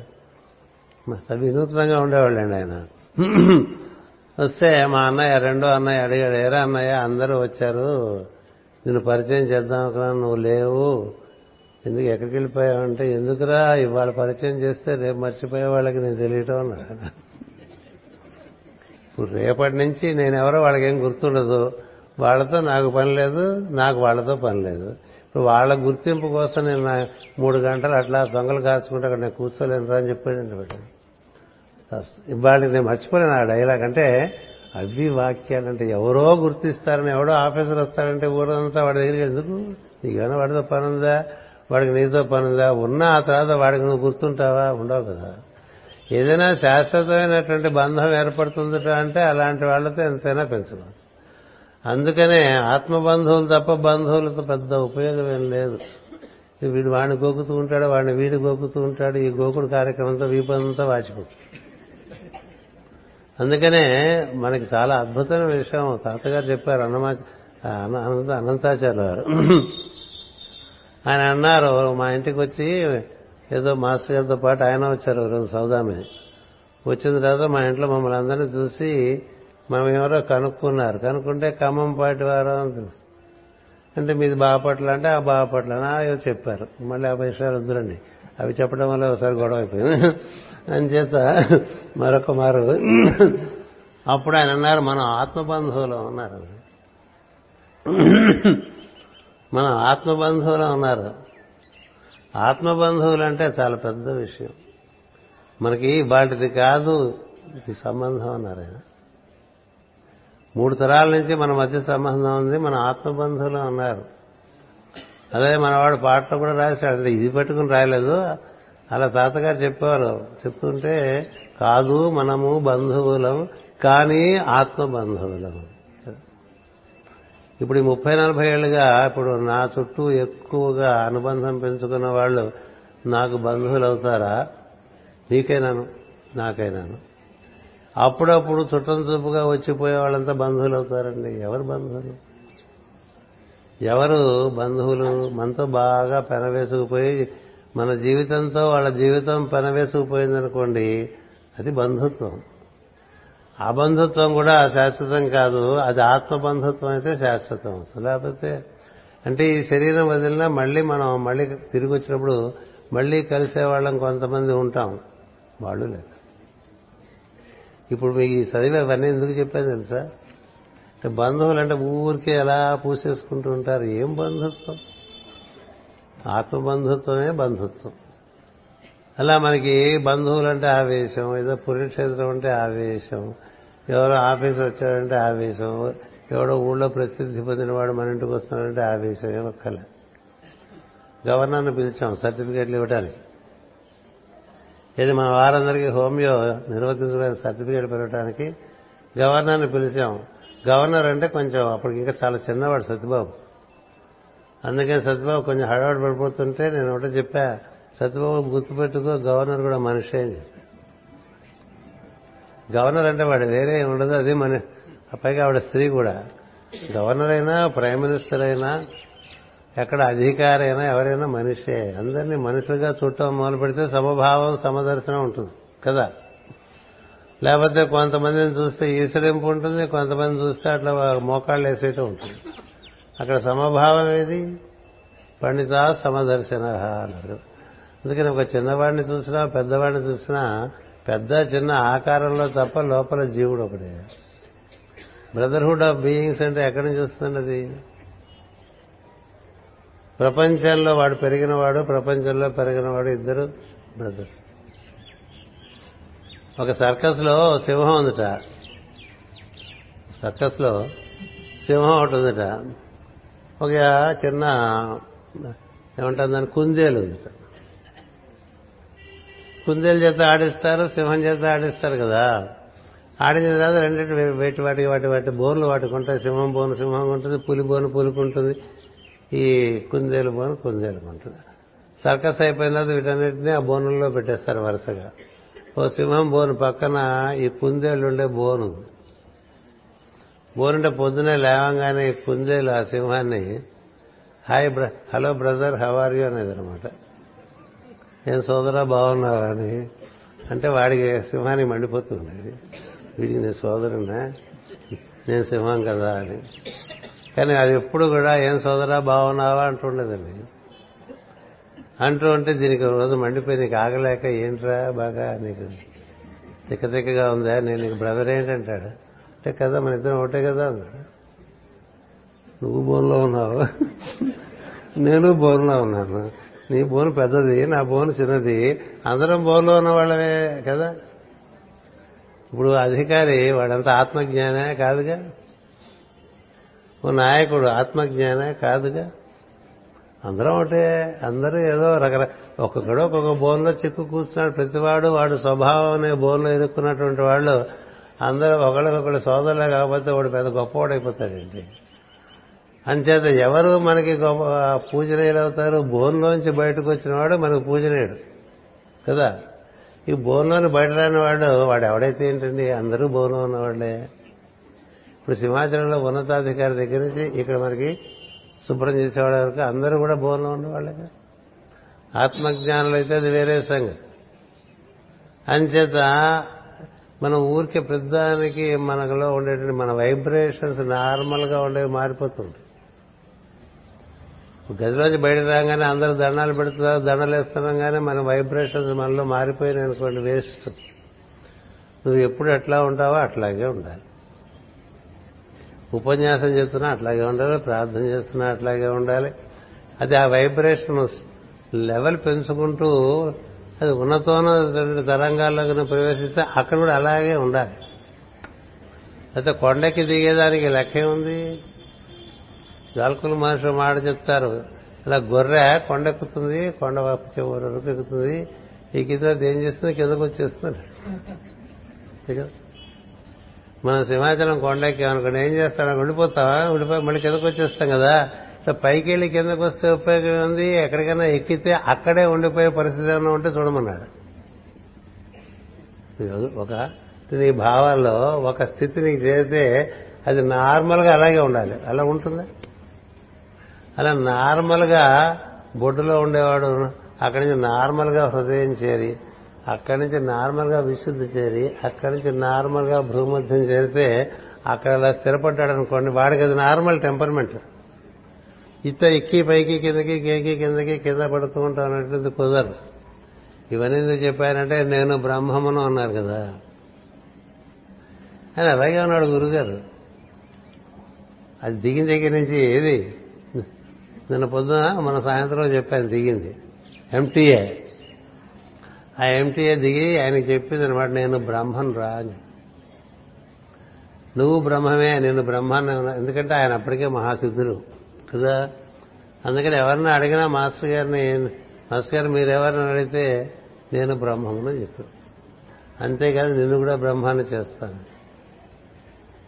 అందుకని ఇంత బ్రహ్మాన్ని ఏం చేశారంటే తిరుపతి పట్టుకుపోయారు. ఈ తిరుపతిలోంచి కదా ఇది అలా తిరిగి వచ్చేసాం మనకు, ఓ ఫ్లైట్ అన్ని రకాలుగా వేసుకొచ్చేసాం. తిరుపతి వెళ్తే అక్కడ ఏం జరిగింది అందరితో, తిరుపతి ఎప్పుడు తిరుపతే, ఇప్పుడే కాదు. సో లోపలికి తీసుకెళ్ళాలి. లోపలికి తీసుకెళ్తే మనం మరి మన వికారాలు మనకు తెలుసుకోవాలి. చాలా విచిత్రంగా ఉంటాయి ఒక్కొక్కరిని చూస్తుంటే. ఎవరెవరి వికారాలు వాళ్ళు బయట పెట్టేస్తారు. ఎల్ వన్ వాడు ఒక రకంగా ఉంటాడు, ఎల్ టూ వాడు ఇంకో రకంగా, ఎల్ త్రీ సో ఎవరి గోలు వాడు ఎలా ఉండగా ఈయన లోపల తీసుకెళ్ళి నిలబెట్టారండి. అందరూ బృందం అంతా అలా తెరతీయగానే హహహహహ అంటూ దండాలు పెట్టారు. ఆయన అలా చూస్తూ ఉన్నారు. సీజన్ చూస్తుంటే అక్కడ ఉండేటువంటి పూజారి గారును వీళ్ళు దండం పెట్టండి అని. ఎవరికైనా ఎవరికైనా ఎవరికైనా అడిగారు మాస్టర్ సివివి, ఎవరికి దండం పెట్టమంటారు? అక్కడ ఉన్నది నేనే, అక్కడున్నది ఇక్కడ ఉంది, ఇక్కడున్నది అక్కడ ఉంది. అది బ్రహ్మజ్ఞానం ఉంటాయి. అంతటా నేనే ఉన్నాను, నీలో కూడా నేనే ఉన్నాను, నాలో కూడా నేనే ఉన్నాను, నేనే అంతా నిండి ఉన్నాను అనేటువంటి ప్రజ్ఞ అండి. ఇది ఎలాంటి ప్రజ్ఞ అండి? అలా సూర్యుని ఆరాధన చేస్తుంటే స్పెయిన్లో ఓ బ్రేక్ ఇన్స్పెక్టర్ గారు, ఆయనకేదో తగిలింది. సూర్య ఆరాధన చేస్తే సూర్యకిరణాల ద్వారా చాలా చక్కని ప్రచోదనం కలుగుతుందనేసి పొద్దున్నే సూర్యోదయ సమయంలో నిలబడి అలా సూర్యుడిని చూస్తూ చూడగలిగినంతసేపు కళ్ళు మూసుకునేవాడు. ఓసారి అలా ఒక ఐదారు రోజులు ఐదు రోజులు కళ్ళు మూసుకుని ఉంటే ఆ కిరణాల రూపంలోంచి సిబివి గారు వచ్చేసారు. ఇదేంటి, ఇదేవరి ఈ బొమ్మ ఎక్కడ నుంచి? వాళ్ళకి పడితే పైగా ఇండియనైనా కదా, తెలిసిన మొహం కాదు. కొంచెం విచిత్రంగానే ఉంటుంది మన గురుగారి గెటప్. గుండు మీసాలు కదా, తీస్తే అన్నీ తీసేస్తారు, లేకపోతే అన్నీ ఉంచుకుంటారు. గడ్డాలు మీసాలు ఉంటాయి, ఈ గడ్డలు ఉండి మీసాలు లేని స్థితి కదా. అంచేత విచిత్రంగా అనిపించింది. అంటే ఇదేంటి ఇట్లా కనిపిస్తుంది అనుకున్నాడు. మర్నాడు కూడా అలా కనిపించిందండి. మర్నాడు కూడా అలా కనిపించింది. ఇంకొంచెం ఆశ్చర్యం వేస్తుంది. మళ్ళీ కనిపించింది మూడో రోజు. ఏ బాబా ఇదేదో మనకేదో తేడా పడ్డది, మనం మనసు ఏమైనా వికారం చెందుతోందేమో, వ్యాబరేషన్స్ వస్తున్నాయి అనుకున్నాడు. అనుకుని సరే మామూలుగా ఇంటికి వస్తే ఏదో మ్యాగజైన్ వచ్చింది. ఆ మ్యాగజైన్లో మన జగద్గురు పీఠం ఈ బొమ్మ ఉంది. చూడంగానే జల్లు మంది జల్లు మంది ఓయమ్మో ఇది ఎక్కడిదో విషయం మన దగ్గరికి వచ్చేసింది. సూర్యకిరణాలు చూస్తుంటే ఆయన వచ్చేసారు. సూర్యకిరణాల ద్వారా ఎంత విషయం, గొప్ప విషయం వస్తే. ఇప్పుడు ఆయన మహాభక్తుడు. ఆయన వెళ్ళాను మహా అసలు ఎంత అద్భుతమైన అతనికి ఉండే అనుభూతులు చూస్తే, మనం ఇక్కడ కుయ్యో మరో అని రోజు పిలిచినా మనకేం దొరకడు. ఆయన ఎవరు సివివి గారు ఎక్కడో స్పెయిన్లో ఎవడో సూర్యుడికి ఆరాధన చేస్తుంటే వాడికి వచ్చి కనబడిపోయారండి. అట్లాగే ఆదోన్లో ఒక పండితుడికి అలా కనబడ్డారు. బాగా గాయత్రి చేస్తుంటే ఈయన కనబడ్డారు. కనిపిస్తే ఇదేంటి ఎవరు మీరంటే నేను ఫలానా అని చెప్పారు. చెప్తే మీరెందుకు వస్తున్నారంటే గాయత్రి ఎవరి బాగా సిద్ధిస్తుందో వారందరి దగ్గరికి నేను వస్తానని చెప్పి, ఎందుకు వచ్చారంటే నీ పని ఇలా చేసుకొని మార్గం చూపించా. నువ్వు హైదరాబాద్ వెళ్తే అక్కడ మా ప్రెస్ ఒకటి ఉంది, ఆ ప్రెస్లోనే నువ్వు రాసినవన్నీ పబ్లిష్ చేసుకో, సులభంగా అయిపోతుంది పని అని చెప్పారు. అంతేకాదు ఆయనకి నడ్డి విరిగిపోయింది, కింద పడిపోయి ఇంక ఏ వైద్యం లేదని చెప్తే అప్పుడు ఆయనే మళ్ళీ కనబడి నా ప్రార్థన చేసేవాడు ఈ ఊళ్ళో ఉన్నాడు, వాడి చేత కూర్చుని ప్రార్థన చేయించుకుని తగ్గిపోతుందని చెప్పాడు. చెప్తే వాడిని పిలిపించుకుని ప్రార్థన చేసి తగ్గిపోయిందని. తగ్గిపోతే ఆ తర్వాత ఆయన చాలా ఆనందపడిపోయి అసలు గాయత్రి ఏమిటి, ఈయనే గాయత్రి ఈయనే గాయత్రి మనం గాయత్రి మనం చదువుతూ ఉంటాం కదా, పరదేవత అని, పరబ్రహ్మం, ఆ పరబ్రహ్మతత్వేరా నేను అని చెప్పి తెలియపరచడానికి నేను బ్రహ్మమును నేనే స్వయముగా నిర్ధరించు భారము వహించింది. ఇంకా అంతకన్నా ఏం కావాలండి? నేను బ్రహ్మమును నేనే స్వయముగా నేను నిర్ధరించు భారం వహించింది కనుక నీ గురువును. పచ్చిగా చెప్పేశారు. నీకు బ్రహ్మ విష్ణు మహేశ్వరులు కూడా నేనే, నీ గురువును కూడా నేనే. ప్రార్థన యందు నన్ను వినుట నన్ను అనుసరించుట నేర్చుకును. నీవు పెంచుకున్న అనుబంధము కొద్దీ నేనిచ్చు శిక్షణము నీ ఉత్తీర్ణత ఉండును అని చెప్పి, నీ నా సంబంధము అనుబంధము అత్యంత పవిత్రము. ఇతరులకు ఇది చర్చనీయాంశము కాదు. ఇతరుల జోక్యము ఈ విషయమందు అనావశ్యకమని తెలియము. మంది వన్ టు వన్ రిలేషన్ అని చెప్పారు. ఆయన అదే చెప్తున్నారు, నేను ఎవరితోనే డైరెక్టే అని చెప్పారు. ఎవరితోనే డైరెక్టే, నాకు మీడియంసే, మీడియం ద్వారా పనిచేయాలనే నియమం ఏం లేదని చెప్పారు. మనం చూడండి, మనకు ఒక అసిస్టెంట్ పెట్టుకుని వాడి ద్వారా పనిచేస్తుంటాం. ఆ అసిస్టెంట్ గాడు వాడి బొద్దుకు బొద్దుకు దోచన చేసేస్తుంటాడు. మన పేరున ఇలా చెప్పారు అలా చెప్పారు అంటుంటారు కదా, వాడే కమ్యూనికేషన్ మెయిన్ అయిపోతారు. చూడండి, మనం ఒక అధికారికి ఎలా అంటే వాడికన్నా వాడి సెక్రటరీని పట్టుకుంటూ ఉంటారు. ఎందుకంటే వాడు అడ్డలుగా మధ్యలో తడికలాగా నిలబడిపోతాడు. అంటే అధికారికిను ఇటు సామాన్యుడికి మధ్య కమ్యూనికేషన్ పాయింట్ అది కుదరదు. ఇంత ఇంత అది కుదరదు. ఆయన ఎప్పటికప్పుడు డైరెక్ట్ అయిపోతూ ఉంటాడు. అవసరమైతే మీడియంను వాడుతూ ఉంటాడు. అంచేత ప్రతివాడు ఏ మీడియం విరవేగటానికి వీల్లేదు. ఇది నా ద్వారా వీడికి అందాలి కదా అనుకోవటానికి వీల్లేదు. వీటితో సంబంధం లేకుండా వాడితో పెట్టేసుకుంటాం. ఎందుకని బ్రహ్మం అందరిలోనూ వాడి కేంద్రం ఉంది కదా. ఈ బ్రహ్మం కేంద్రం ప్రతి జీవిలోనూ హృదయంలో ఉంది. అందుకని ఎవరితోనైనా ఆయన డైరెక్ట్ అయిపోతారు. అంచేత it is one to one relation. దీని గురించి ఎక్కడ డిస్కషన్ వద్దని చెప్పి, భార్యాభర్తల మధ్య విషయాలు ఇంకోటి చెప్పుకోరు కదండి. అంతకన్నా చాలా పవిత్రమైనటువంటిది గురు శిష్య సంబంధం. అంచేత అవి మనం మన కాపురం, గుట్టు, రోగం, రట్టు అని చెప్తాం కదా. లోకం ఎంతమంది చెప్పుకుంటే అంత మంచిది. ఎందుకంటే ఎవరెవరికైనా వాళ్ళ వాళ్ళ పరిధిలో వాళ్ళకి ఇటువంటి విని పరిష్కారాలు దొరికినని మనకు చెప్తూ ఉంటారు. అందుకని చెప్పి రోగం రట్టు కాపురం గుట్టు అన్నారు. ఇది ఈ కాపురం ఈ గురువుతో కాపురం బాగా గుట్టు. ఈ ఒక్క విషయంలో ప్రతివాడికి వృశ్చిక రాశి తత్వం ఉండాలి. ఉంటే ఎంత గుట్టుగా ఉంటుందంటే వాళ్ళిద్దరి మధ్య ఉంటుంది. ఎవరికి తెలియదు, ఏమి ఎవరికి తెలియదు, బయటకు తెలియకల్లా. నీకు నీ గురువుకి ఉండే సంబంధం బయటికి తెలియ తెలియాలి తెలియాలా అదంతా మనలో ఉండేటువంటి ఆదుర్ద, ఇన్సెక్యూరిటీ, ఇన్సెక్యూర్ ఫీలింగ్ ఉన్నప్పుడు ఎక్కువ మాట్లాడుతూ ఉంటావు నీ గురువు గురించి. వాడే నువ్వు నువ్వే వాడుగా ఉన్నప్పుడు ఇంక నీకు బాధే ఉంది. అందుచేత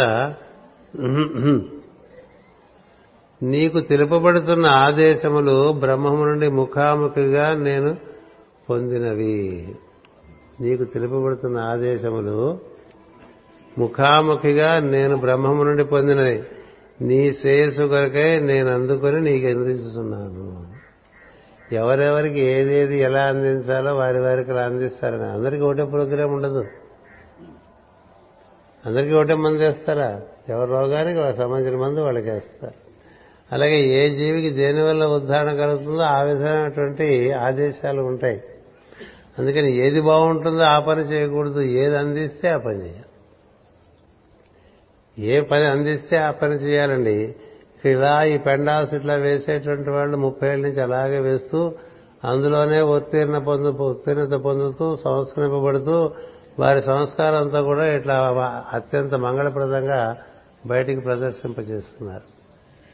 మనం చూసుకున్నట్టయితే ఈ మనకి చేసేటువంటి అమరికలన్నీ కూడా ఇవి చేస్తున్న వాళ్ళందరూ ముప్పై నలభై ఏళ్ళుగా రాత్రిపూట మేలుకొని పనిచేస్తారు. నిశాచరులు కాదు. నిద్ర కోర్చి ఇవన్నీ ఇలా చేస్తారండి రాత్రిపూట. ఇప్పుడు ఈ దండలన్నీ నిన్న చూసిన దండలు కాదు, చూసే బుద్ధి ఉండాలి తప్ప. ఆ దండలు ఎలా ఉన్నాయో చూస్తే ఆల్టర్నేటింగ్ గా అలా దండలు వేసుకొచ్చి వాటికి జడలు కట్టి ఒక దండతో ఒక దండ మెలికలు తిప్పి అట్లా ఒక్కొక్క వరుసకి ఒక్కొక్క రకంగా వేసుకుంటూ అట్లా అవన్నీ అమెరికాలు చేశారే. అది ఎంత టైం పడుతుంది తెలుసా? ఈ రెండో మూడో అవుతుంది. ఈ ముగ్గులు పెడుతూ ఉంటారు, అక్కడ అలంకరణ చేస్తుంటారు. ఈ దీపాలన్నీ ఎవడితో అవుతాడు రోజు? అవన్నీ తోముకొచ్చి మళ్ళీ అక్కడ పెట్టి వాటిలో ఒత్తులు వేసి అక్కడ పెడితే నా పోటీ వాడు వచ్చి స్టైల్గా అతికిస్తుంటే వాటికి ఫోటోలు, ఈ ఫోటోలు ఏం చేసుకుంటాం? అప్పుడు ఎవరు ఫోటోలు తీశారు? వాటికి వాళ్ళు ఫోటోలు తీస్తారు. ఏది ఎవరు చూడనప్పుడు పనిచేసేవాళ్ళు ఉంటారే వాళ్ళకి వాళ్ళ గుర్తింపు ఫోటోలకు అందకుండా ఉంటుంది. ఎందుకు అక్కడ అందుతుంది, ఎక్కడ అందాలో అక్కడ అందుతుంది. అందుకని వాళ్ళకి ఆశీర్వచనం బాగుంటుంది, వాళ్ళ వృద్ధి బాగుంటుంది, చాలా ఆశ్చర్యంగా ఉంటుంది. వాళ్ళు వాళ్ళ కుటుంబములు కానీ వాళ్ళ పిల్లలు కానీ పెరిగిన తీరు, వారు పొందుతున్నటువంటి అనుభూతుల యొక్క తీరు అవి వేరుగా ఉంటాయి. ఎందుకని కనపడకుండా హితం చేస్తున్నటువంటి వాళ్ళు గొప్ప, పది మంది కనపడేట్టుగా హితం చేసేవాళ్ళు గొప్ప. ఎవరు గొప్ప? ఇప్పుడు ఈ పనులు చేసేవాళ్ళు పది మంది కనపడేట్టుగా నాబోటి వాడు చేస్తుండేవి ఉంటాయి. ఎవరికీ కనపడకుండా ఇక్కడ ఈ గురు పూజల్లో ఎన్నో కార్యక్రమాలు అక్కడ వడ్డన వంట దగ్గర, ఇక్కడ ఈ రూములు వీటి క్లీన్ల దగ్గర, అందరికీ వేడి నీళ్ళు ఏర్పాట్లు చేసే దగ్గర ఎక్కడెక్కడో ఉంటాయి. మనం గుర్తించడం కూడా గుర్తించాము.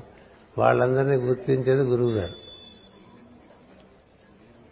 ప్రపంచం గుర్తిస్తున్న కొద్దీ గురువుగారు గుర్తించటండి, గుర్తుపెట్టుకోండి.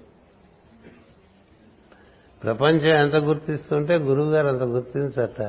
ఎందుకు? వాడు దాంతోనే వాడు దాంతోనే తృప్తిగా ఉన్నాడు కదా అని కథ ఉంది. దానికి మీకు ఎప్పుడు చెప్తుంటా, కృష్ణుడి దగ్గర ఆ కథ ఉంది. కృష్ణుడికి రోజు ఒక పళ్ళ అమ్ముకునే అమ్మాయి వచ్చి ఓ పండు ఇచ్చి కృష్ణుడికి దండం పెట్టుకుని ఆయనతో ఆ అమ్మాయితో చాలా కుశల ప్రశ్నలు వేసి కనుక్కుంటూ ఉండేవాడు కృష్ణుడు. పీరు పోకుండా అట్లా ఎప్పుడూ ఒక పండు తీసుకొచ్చి ముందు కృష్ణుడికి ఇచ్చి డబ్బులు తీసుకోకుండా తీసుకునేది కాదు. నేను చూడటమే నాకు ఆనందం, నువ్వు ఈ పండు తీసుకుంటే చాలు నాకని కూర్చుని దండం పెట్టుకుని చేతికి పండించి మోకాళ్ళేసి ఆనందం పొంది వెళ్ళిపోయేదండి. అలా రోజు ఎవరికి ఆయన దర్శనం ఇచ్చే టైపు కాదు కృష్ణుడు కదా. ఎంత ఏడిపిస్తాడు కృష్ణుడు అంటే ఇన్ని రకాలుగానే ఏడిపించగలడు, నిన్ను బట్టి ఉంటాడు ఆయన. అలాగే కృష్ణుడి పేరున కాశీ దగ్గర, అంటే ఇది బృందావనం అది కాశీ, ఆ కాశీలో ఒక ఆయన చాలా దాన ధర్మాలు చేస్తూ అన్నీ కృష్ణమయం, పెద్ద పెద్ద కృష్ణుడు బొమ్మలు పెట్టేవాడు. అది పెట్టి కృష్ణ భజన, కృష్ణుడి పేరున అన్నదానం, కృష్ణుడి పేరున వస్త్రదానం, కృష్ణుడి పేరున గోదానం, అంతా కృష్ణ పేరు జరుగుతుంటే అబ్బో చాలా కిత్తు వచ్చేస్తుంది. ఈయనంత కృష్ణ భక్తుడు ఎవరూ లేడని చెప్పి ప్రపంచం అంతా అనుకుంటూ ఉంటుంది అనుకుంటూ ఉంటుంది కానీ ఆయన కృష్ణ దర్శనం లేదు. అది చూస్తాడు నారదుడు, చూసి ఓ రోజు వస్తాడు కృష్ణ దగ్గరికి ఆ భక్తుడి గురించి చెప్పాలని. వస్తే అప్పుడు కృష్ణుడు ఆ టైంలో మళ్ళీ ఈ పళ్ళు అనుకునే అమ్మాయితో కబుర్లు చెప్తూ ఉంటాడు. పొద్దునే కబుర్లు చెప్తుంటే నారదుడు వస్తాడు, చూస్తాడు, చూసి ఏమి ఇంత వాత్సల్యం ఇక్కడ, అక్కడ వాడు అంత చేస్తున్నాడు, వాడికి ఎన్నాడు వాడిని ఎండగట్టేసావు, వాడికి వాడికి ఏం కనబడే ఉద్దేశం ఏం లేదా అని అడుగుతాడు. నారదుడికి చాలా సన్నిహితుడు కదా కృష్ణుడు. అయితే వాడికి నేనెందుకు, నా పేరున వాడు చేసేసుకుంటున్నాడు అంత,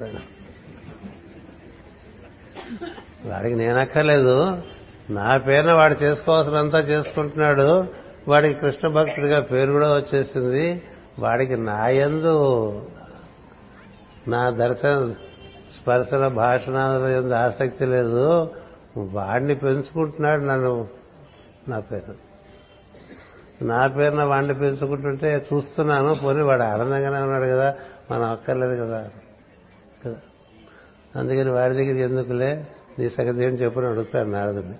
ఈ కథ భాగవత కథల్లో ఉంటుంది. భాగవత కథలని చెప్పి ప్రభుదత్త బ్రహ్మచారి గారు అనేటువంటి మహాత్ముడు ఎంత అద్భుతంగా భాగవతాన్ని వివరించేవారంటే అది చాలా మనం ఆశ్చర్యపడవలసిన విషయం. మనకి మాస్టర్ గారు భాగవతం రాకముందు ఒక నలభై సంవత్సరాలు వెనక్కి వెళ్తే అదొక తరంగం ఈ భాగవత కథలు. ప్రభుదత్త బ్రహ్మచారి గారని ఆయన ఉత్తరాది నుంచి వచ్చి చెప్తూ ఉంటే వాటినన్నింటినీ తిరిగించి కుందుర్తి వెంకట నరసయ్య గారని ఆయన చక్కగా తెలుగులో రాశారు. చదువుకుంటే ఒళ్ళు గగురు పొడుస్తుంది. వాటికి అరవై నాలుగు పుస్తకాలు ఉంటాయి. అరవై నాలుగు ఎంత అద్భుతంగా ఉంటాయో అంటే భక్తి అంటే మనిషికి అలాంటి పుస్తకాల్లోంచి చిగురించాలి. భక్తులకి అలాంటి పుస్తకాలు చదువుకుంటే ఒళ్ళు పులకరిస్తుంది. అందుచేత ఆ విధంగా మనకి గుర్తింపు, గురువు గుర్తింపు అనేటువంటిది మనకి ముఖ్యం తప్ప మిగతా ముఖ్యం కాదు. డిపుడి పని మంత్రము ఈ క్రింది విధముగా నిర్వర్తించుకునము. నీవు మూలాధార బిలమున చేరినట్లు అటు నుండి ఊర్ధముఖముగా వెన్నెముకలోని మెట్ల దారిన మెదడును చేరినట్లు భావింపు. మెదడును కుండీలో నీవు పూర్తిగా మునిగినట్లు భావింపు. ఆ కుండీ అందే చైతన్యమున్నది. ఆ నీ చైతన్యమును నేనెచ్చట పరి నేనెచ్చట పరిశుద్ధి చేయుచుందును. సహస్రారమును సహస్ర విధములుగా పరిశుద్ధి చేసి నిన్ను ఉత్తేజితుని చేయుట నా పని అని తెలియము. నిన్ను ఇంకో రకంగా చెప్పారు మల్లెపందిరని, ఏది బ్రెయిన్ గురించి కదా. ఇక్కడ ఇలా చెప్తున్నారు డీప్ డీప్ చేస్తాం కదా అందరం, చాలా స్టైల్గా ఉంటాం. ఇంగ్లీష్ అనేసరికి మనం యూట్యూబ్ రకాలైన స్టైల్ వచ్చేస్తున్నాం. డీప్ డీప్ ఏడు సేవలే అనుకుంటాం. మన కోపం వచ్చినా ఇంగ్లీష్లో మాట్లాడతాం తెలుసా తెలుగు వాళ్ళం. కాస్త కోపం వస్తే, ఆవేశం వస్తే ఇంగ్లీష్లో మాట్లాడతాం. ఎందుకు అంటే నార్మల్ కాదని అర్థం కదా. అందుచేత అసలు డిప్ డీప్ ఎలా చేసుకోవాలో చెప్పారండి. మనం ఎప్పుడైనా చూసావా డిప్ డీప్ ఇలా ఏమైనా చేసుకునేవాడు ఉన్నారో చెప్పండి. మనకు అన్నీ తెలుసు అనుకుంటాం కదా. ఏమీ తెలియదని కూర్చుంటేనే మంచిది. గురుగారు బొత్తిగా నేను సున్నా, మీరు ఏమైనా బాగు చేసుకుంటే బాగుపడతాను, రోజు అదే ప్రార్థన. అలా అంటే ఆయన వింటాడు తప్ప అలా కాదురా అండగా, ఎందుకంటే మనం అదే ఆయన తెలుసరికి. ఆయన పైన సున్నా, మనం కింద సున్నా అండి. అందుకని ఎనిమిది మనం, గురుతో కూడిన శిష్యుడు ఎనిమిది. ఆయన పైన సున్నా, మనం కింద సున్నా. ఈ సున్నా ఆ సున్నాతో చేరితే, ఆ సున్నా అంతా ఈ సున్నాలోకి దిగితే అప్పుడు ఈ సున్నా ఆ సున్నా అంత అయిపోతుంది. అది పూర్ణము, ఇది శూన్యము. అది పూర్ణము, ఇది శూన్యము. ఆ పూర్ణము ఈ శూన్యంలోకి దిగిందనుకోండి, ఇది క్రమంగా పూర్ణం అవుతుంది కదా. అప్పుడు ఈ పూర్ణం నుంచి ఇంకో శూన్యంలోకి పూర్ణం చేయడానికి పనికొస్తుంది. అది కూడా మనం చేస్తే అవదు, అది ఆయన చేద్దాం అనుకుంటారు. మన నుంచి ఆయన పని చేస్తే ఎదుటివాడికి పని అవుతుంది తప్ప, ఆయన నుంచి మనం ఏదో పుచ్చుకుని మనం పని చేద్దాం అనుకుంటే అవదు, నువ్వే వాడు. అందుకని ఇక్కడ చూడండి, డీప్ డీప్ ఎలా ఉందో. ఈ కింది విధముగా నిర్వర్తించుకునము, నీవు మూలాధార బిలమున చేరినట్లు, గోతులోకి వెళ్ళిపో, బావిలోకి వెళ్ళిపోయినట్టు. అట నుండి ఊర్ధముఖముగా వెన్నెముకలోని మెట్ల దారిన మెదడును చేరినట్లు భావింపు. మెట్ల దారిన మీకు గుర్తుంటే కుంభకోణంలో ఇదివరకు అట్లా మెట్లు మెట్లు మెట్లు మెట్లుగా నలభై తొమ్మిది మెట్లు చూపించారు. ఆ పైన ఓలిడియరు, ఆక్సిడియరు, ఏవో పది పదాలు ఉండేవి. ఇవన్నీ మన వెన్నెముకలో ఉండేటువంటి కేంద్రాలు. ఇవన్నీ సెవెన్ టైమ్స్ సెవెన్ మెట్ల దారి, ఒక్కొక్క మెట్టు ఎక్కుతున్నట్టుగా భావం చేసుకుంటూ పైకి వెళ్ళు. మెదడు మెట్ల దారిన మెదడును చేరినట్లు భావింపు. మనం మెదడును కుండీలో, అది కుండీట, ఇది గుంట, అది కుండి, ఇది బిలము, అది కుండి. ఓవర్ హెడ్ ట్యాంక్ లాంటిది అనమాట. శాస్త్రం అంటే ఓవర్ హెడ్ ట్యాంక్ అండి, అక్కడి నుంచి కదా రావాలి నీళ్లు. మనకి తిప్పితే బుస్సు మన గాలి వస్తే ఉపయోగం లేదు. అందుచేత పూర్తిగా మునిగినట్లు భావింపము. ఆ కుండి ఎందే నీ చైతన్యం ఉన్నది, ఆ కుండి ఎందే చైతన్యం ఉన్నది. ఆ చైతన్యమును నేనచ్చట పరిశుద్ధి చేయుదును, సహస్రమును సహస్ర విధములుగా పరిశుద్ధి చేసి నిన్ను ఉత్తేజితుని చేయుదును. వెయ్యి రకాలుగా నీ బుర్ర మారుస్తారా, వెయ్యి రకాలుగా. తలమార్పిడి అంటే చూస్తారా, వినాయకుడికి తలమార్పిడి జరిగింది కదా, దక్షుడికి తలమార్పిడి జరిగింది, మనకు కూడా తలకాయ చాలా మార్పు చెందుతుంది. అంటే ఒకప్పటి తల ఇప్పుడు ఉండదు, బయటికి చూడటానికి అట్లాగే ఉంటుంది, లోపల మారిపోతుంది, లోపల మారిపోతుంది. ఎప్పుడో ఇదివరకు కలిసిన వాడు ఇప్పుడు నేను కలిస్తే, అబ్బా మీరు చాలా మారారు సార్, మనమే మారేం కాదు మారేం కాదు అని చెప్పుకుంటే లాభం లేదు. మనమే చెప్పుకుంటే ఏం లాభం అండి, నేను మారటం ఏంటనుకోవాలి. ఆయన మార్చాడు, మనమేం మారు ఆయన మార్చాడు. ఆయన మారిస్తే ఎవడెవడైనా అయిపోవచ్చు కదా, ఎవడు ఏదైనా అయిపోవచ్చండి, అలా మారుస్తారని చెప్పాడు. ఎలా చెప్పాడు చూడండి, సహస్ర విధములుగా పరిశుద్ధి చేసి నిన్ను ఉత్తేజితుని చేయుట నా పని అని తెలియము. Head repair, head repair. మనకి మెసానిక్ స్టేట్మెంట్ ఉంది, head cut, tongue pulled out, throat cut, body thrown to vultures. ఇలా తల మార్పు చేస్తారట, నాలుక కూడా తీసేసి ఇంకో నాలుక పెడతారట. టంగ్ పుల్డ్ అవుట్, ప్రధానాలకు అడ్డంగా అడ్డంగోలుగా మాట్లాడుతుంటుంది కదా, దాన్ని పీకేస్తాట ఆయన, పీకేసి ఇంకో నాలుక పెడతాటండి. అది మెసానిక్ ఆర్డర్లో చెప్తారు. అది టంగ్ పుల్డ్ అవుట్ అంటే ఇంకా అక్కడి నుంచి వాడి మాటలో మార్పు, వాడి మాటలో ఒక అయస్కాంతీకరణ ఉంటుంది. వాడు మాట్లాడితే అందులోంచి సత్యమే వస్తూ ఉంటుంది, వాడు మాట్లాడితే ఎదుటి వాడికి ప్రచోదనం కలుగుతుంటుంది. అలా మారిపోయిందనుకోండి మాట. ఎవడు మార్చాడు, నువ్వు మార్చుకున్నావా? మనం మార్చుకునేది కాదు, ఆయనకి సమర్పణ చెందితే ఆయన మారుస్తాడు. ఇలా నేను చేస్తానని చెప్పి చెప్తున్నారండి ఇక్కడ.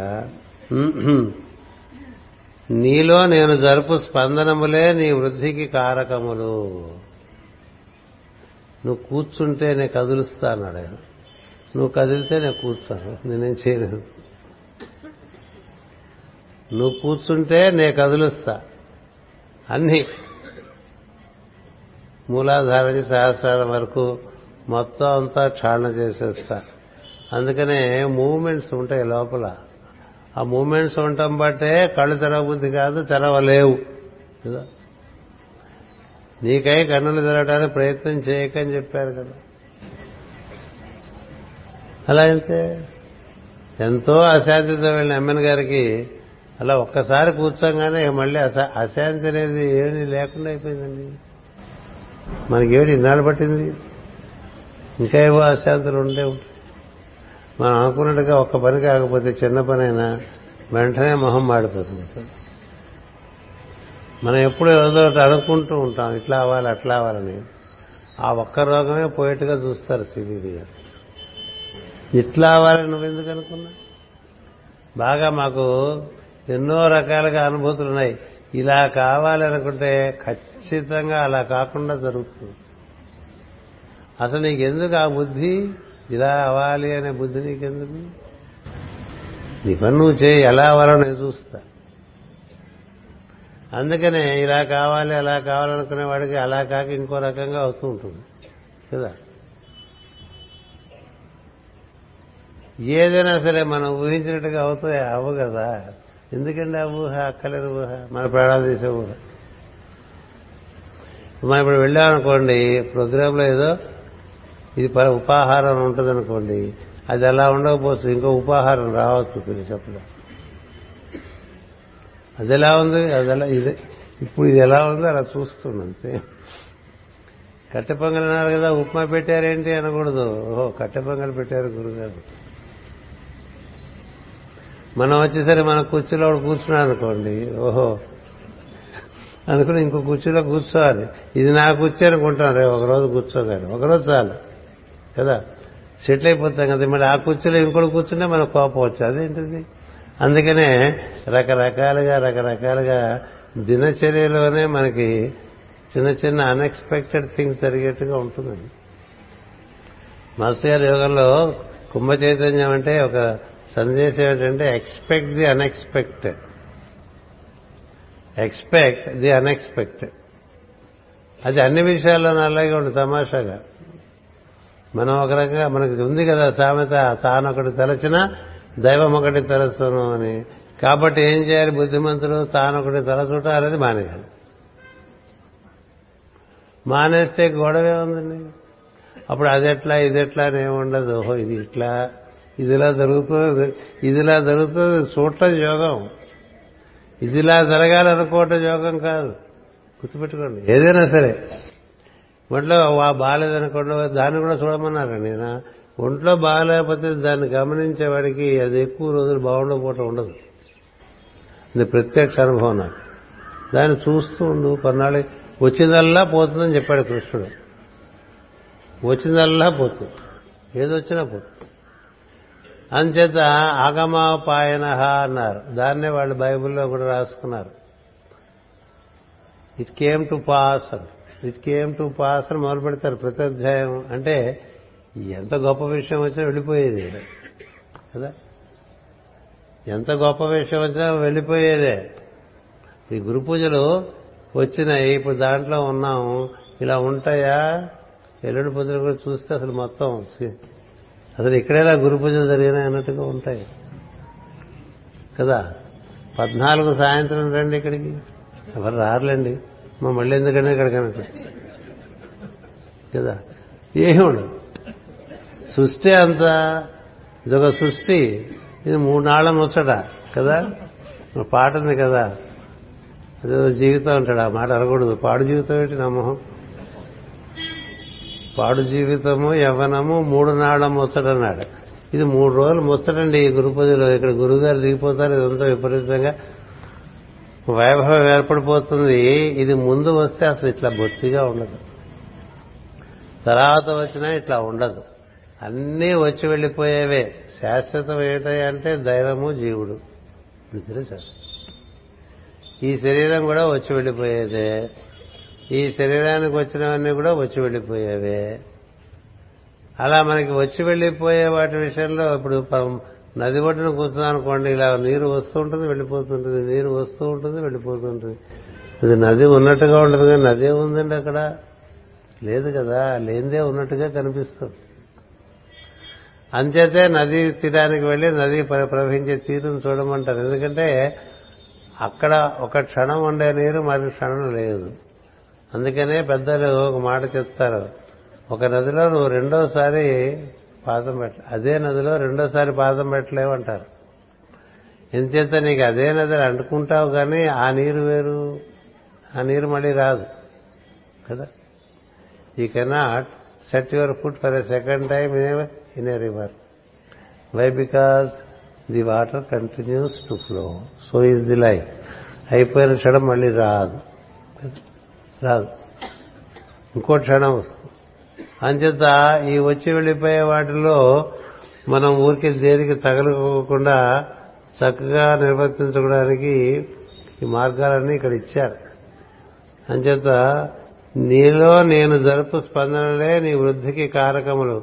కనులు మూసుకుని శిరస్సు నుండి హృదయం వరకు జరుగుతున్న స్పందనమును గమనించుతూ నుండము. నీకు జరగవలసిన సర్దుబాట్లను బట్టి, కలగవలసిన అభివృద్ధిని బట్టి నీ యందు స్పందనములను నేనే స్వయముగా నిర్వర్తింతును. మనకి ఒక్కటేనండి యోగంలో మనం ఏది చాలా సులభం అనుకుంటాం అది చాలా కష్టం అని తెలుస్తుంది. ఏమిటంటే ఊరికే ఉండమంటారు. నేను కూర్చు కళ్ళు మూసి కూర్చు ఏం చేయదు. మనం ఊరికే ఉంటాం అసలు జాత కాదు.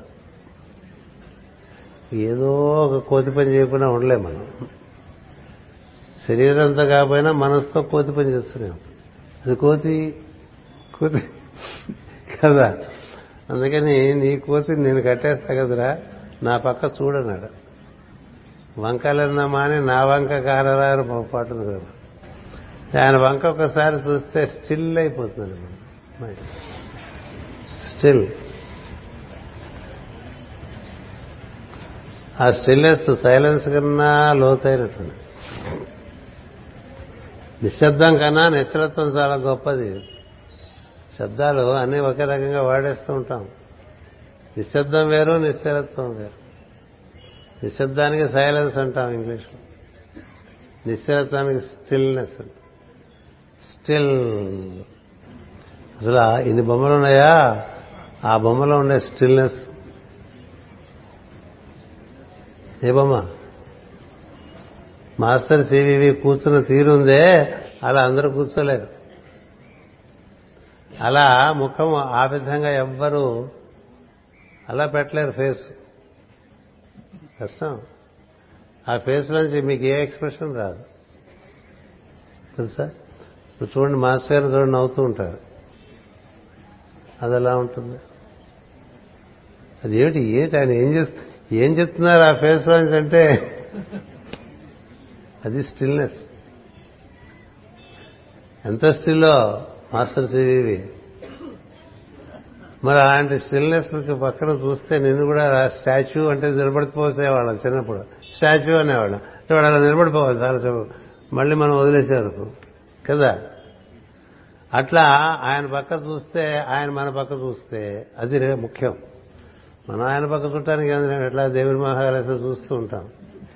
ఆయన మన పక్క చూశాడో అంతే అయిపోయింది. నీకు ఇంకే అయిపోయినట్టే. అలా అయిపోయింది ఎమ్మెన్ గారికి.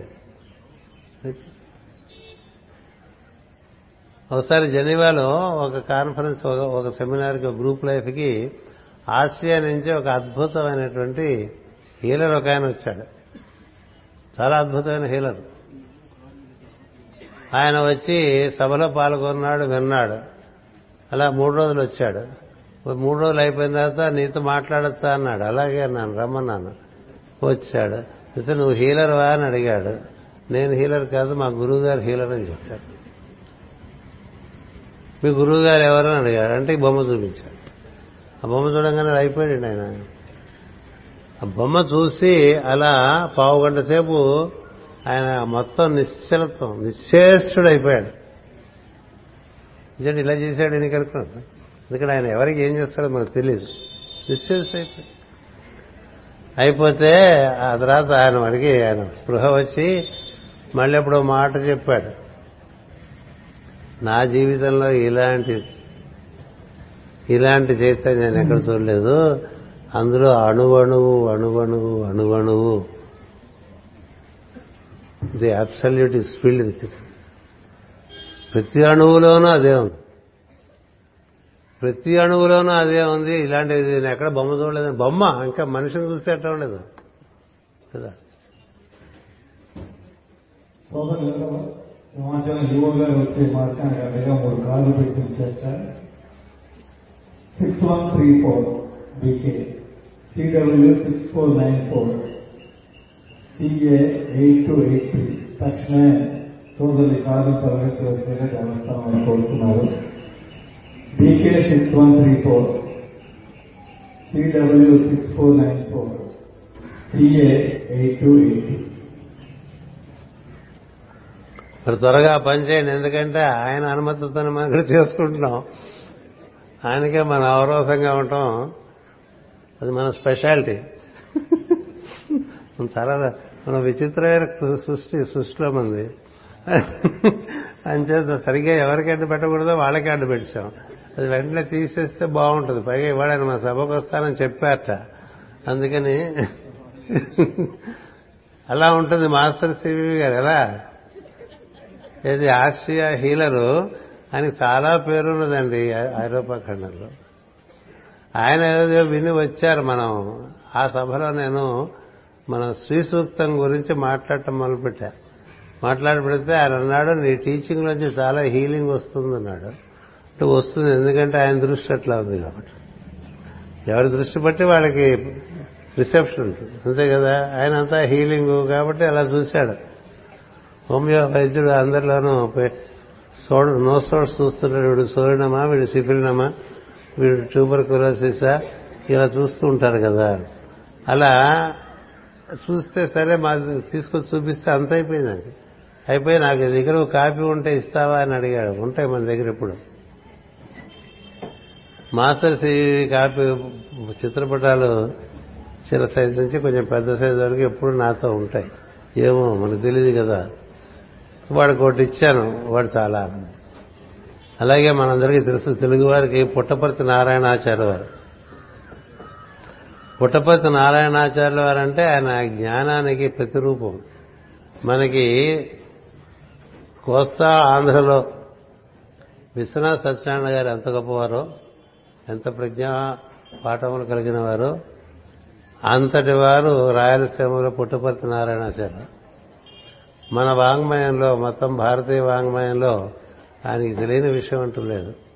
ఆయన చూస్తేనే మనుషులకి చాలా గౌరవం వస్తుంది, భయం కూడా వేస్తుంది. అట్లా ఉంటుంది, మంచి ఆజానుభావం. ఆయన ఒకసారి అనంతపురం, అది కడప వెళ్ళినప్పుడు మన పాఠశాల ప్రారంభోత్సవానికి శంకుస్థాపన కార్యక్రమానికి పిలిచాం. పిలిస్తే వెళ్ళినప్పుడే నేను వారి గురించి తెలుసు కాబట్టి చాలా సాంప్రదాయబద్ధంగా నా గోత్రనామాలు చెప్పుకుని, మా తండ్రి గారి పేరు చెప్పుకుని, నా పేరు చెప్పుకుని నేను వచ్చిన పని చెప్తే ఆయన సంతోషించి వస్తానన్నాడు. లేకపోతే రాట్ ఆయన మామూలుగా. అలాగే చూద్దాంలో వెళ్ళని పిలిచా, ఎందుకంటే మనకు ఒకటి ఉంది కదా వెనకాల, వెన్నుబలం ఉంటుంది మనకి. అంచేత అలా పిలిస్తే నేను వస్తానన్నా. వస్తానంటే మా వాళ్ళందరూ ఆశ్చర్యపోయారు, ఎక్కడికి రాడు, ఎలా వస్తున్నాడో అని. వచ్చిన తర్వాత సభలోకి వస్తే అక్కడ మాస్టర్ గారు చిత్రపటం చూసి, ఆయన అప్పటికే చాలా వృద్ధుడు అయినప్పటికీ ఆ చిత్రపటం చూసి అలా నిలబడిపోయాడు. మాస్టర్ శ్రీవి చిత్రపటం చూసి అలా నిలబడిపోయారు. నాలుగు నిమిషాల పాటు నేను పక్కనే నేనున్నా. అయిన తర్వాత వీరెవరని అడిగాడు. అంటే ఆయన మాస్టర్ సివివి అని ఒక మహాయోగి కుంభకోణంలో ఉండేవారు, వారే మాకు మూల పురుషులు అని చెప్పా అన్నారు. ఇది సామాన్య విషయం కాదు, ఇది సామాన్య విషయం కాదు. నేను నా ఇన్ని ఎనిమిది పదుల జీవితంలో ఇలాంటి రూపం చూడలేదు చూడలేదు అదేమిటది అసలు, ఆ కూర్చోటమే. అలా ఎవ్వరూ కూర్చోలేరు సుమా, నీకు తెలుసా? నాకేం తెలియదు, నాకేం తెలియదు. ఆయన దండం పెట్టడం మాకేం తెలియదు. అలా ఎవరు కూర్చోలేరమ్మా. అలా కూర్చోవడం సామాన్య విషయం కాదు. ఆ చూపు అసలు అసలు ఎక్స్ప్రెషన్లెస్ ఫేస్ అనేది, అందులోంచి ఏమొస్తుందో మనకు తెలియదు, ఎదుటివాడిని బట్టి వస్తూ ఉంటుంది కదా. స్మైల్ అంటుంటాం కదా ఫోటోకి, అదేం లేదు అసలు, ఏ స్మైల్ లేని ఫోటో అందులో అన్నీ వచ్చేస్తుంది. ఆయన చెప్పారు అప్పుడు సభలో కూర్చుని, ఇది ఒక అద్భుతమైనటువంటి, ఆయన గురించి మాట్లాడారు. ఒక మహాయోగి మన మధ్యకి వచ్చి కొన్ని కార్యక్రమాలు చేసి వెళ్ళారు. ఆయన యొక్క ప్రతిభ వల్ల ఇవన్నీ బాగానే ఉంటాయి, ఈ జగద్గురు పీఠం బాగానే ఉంటుంది, అసలు నాకు ఇది చూపించడానికి ఆయనే సంకల్పం చేశారు అన్నట్టుగా జరిగిందన్నట్టుగా చెప్పారు.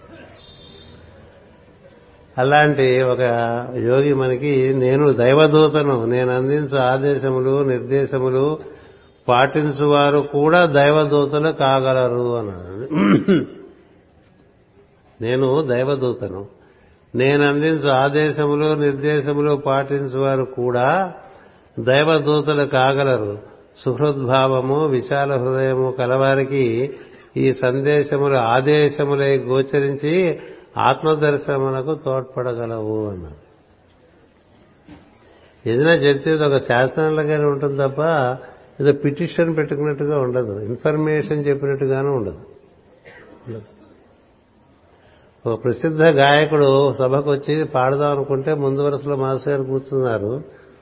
చూడగానే ఆయన గొంతు పోయింది, మాస్టర్ గారు చూడగానే గొంతు మొత్తం పోయింది. పోతే ఆ పెద్ద సంగీత సభ తంజావూరులో జరిగింది. నవ్వారు మాస్టర్ గారు, నవ్వి రాను ఇంత అంత అంత సంగీత దశలో రమ్మన్నారు కిందకి, ఇలా రా అన్నారు. అంటే వచ్చేసాడు, వస్తే గొడ్డు దగ్గర పుట్టుకున్నారు. ఇప్పుడు పాడు, అప్పుడు పాడితే అంతకు ముందు గొంతు కాదు, ఈ గొంతు అప్పటి నుంచి ఆయన, అంతకుముందు గొంతు కాదు ఈ గొంతు వేరు. అప్పటి నుంచి ఆయన పాట తీరే మారిపోయిందండి, ఆ కంఠంతోనే మారిపోయింది. ఇది చేస్తూ ఉంటాడు గురువుగారు. అంతేత ఇలాంటి మనము ఈ సూత్రాలు చెప్పుకుంటూ ఇందులో నుంచి అప్పటికి మనం స్ఫురించినటువంటి ఆయన యొక్క ఉదంతాలు చెప్పుకుంటాం. ఇంకొక మాట చెప్పేసి వదిలేస్తాను ఇప్పటికి మిమ్మల్ని గోడలు వదిలేసినట్టు. సాధకుని నుండి వెలువడిన రుగ్మతలకు వైద్యము చేయించగా అది అయిపోయింది చూశాం. వీలు వెంబడిన ఏ గంటన్నర సేపు ప్రార్థన చేయటం జరిగినచో నా ఈ యోగము నీ యందు చక్కగా నిర్వర్తింపబడను. ఇది ఎక్కడదా మనం మామూలుగా పావు గంట అనుకుంటాం కదా, పావు గంట మినిమం ప్రోగ్రాం. వీలు వెంబడిని గంటన్నర సేపు ప్రార్థన చేయటం జరిగినచో నా ఈ యోగము నీ యందు చక్కగా నిర్వర్తింపబడను. క్రమముగా నీ తోటి సాధకులందరూ కూడా ఈ స్థితిని చేరవలేను. అందుకని అప్పుడప్పుడు మనం ఇలాంటివి చేసుకుంటూ ఉండాలి.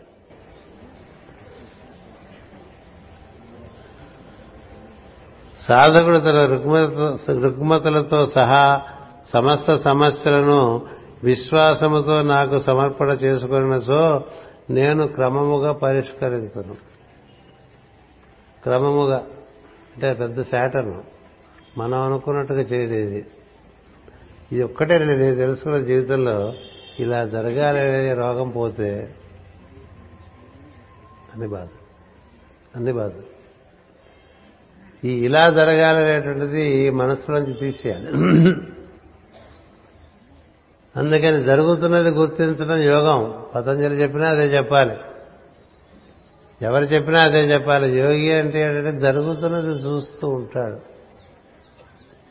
అందులో తన కర్తవ్యం తనకే స్ఫురిస్తుంది, ఆ మాత్రం నిర్వర్తించి కూర్చుంటాడు. అంతే తప్ప మొత్తం అంతా పూసుకుని కింద మీద పడిపోడు. జరుగుతున్నది గమనిస్తూ ఉండటం, అందులో తన వంతు కర్తవ్యాన్ని నిర్వర్తిస్తూ ఉండటం, అది ప్రధానంగా మనకి అభ్యాసం అయితే చాలా విషయాలు అందులోంచి పరిష్కరింపబడుతూ ఉంటాయి. స్వస్తి ప్రజాభ్యః పరిపాలయంతాం న్యాయేన మార్గేణ మహీమహీషాః గోబ్రాహ్మణేభ్య సమస్తు నిత్యం లోకా సమస్తా సుఖినో భవంతు లోకా సమస్తా సుఖినో భవంతు లోకా సమస్తా సుఖినో భవంతు. ఓం శాంతి శాంతి శాంతి.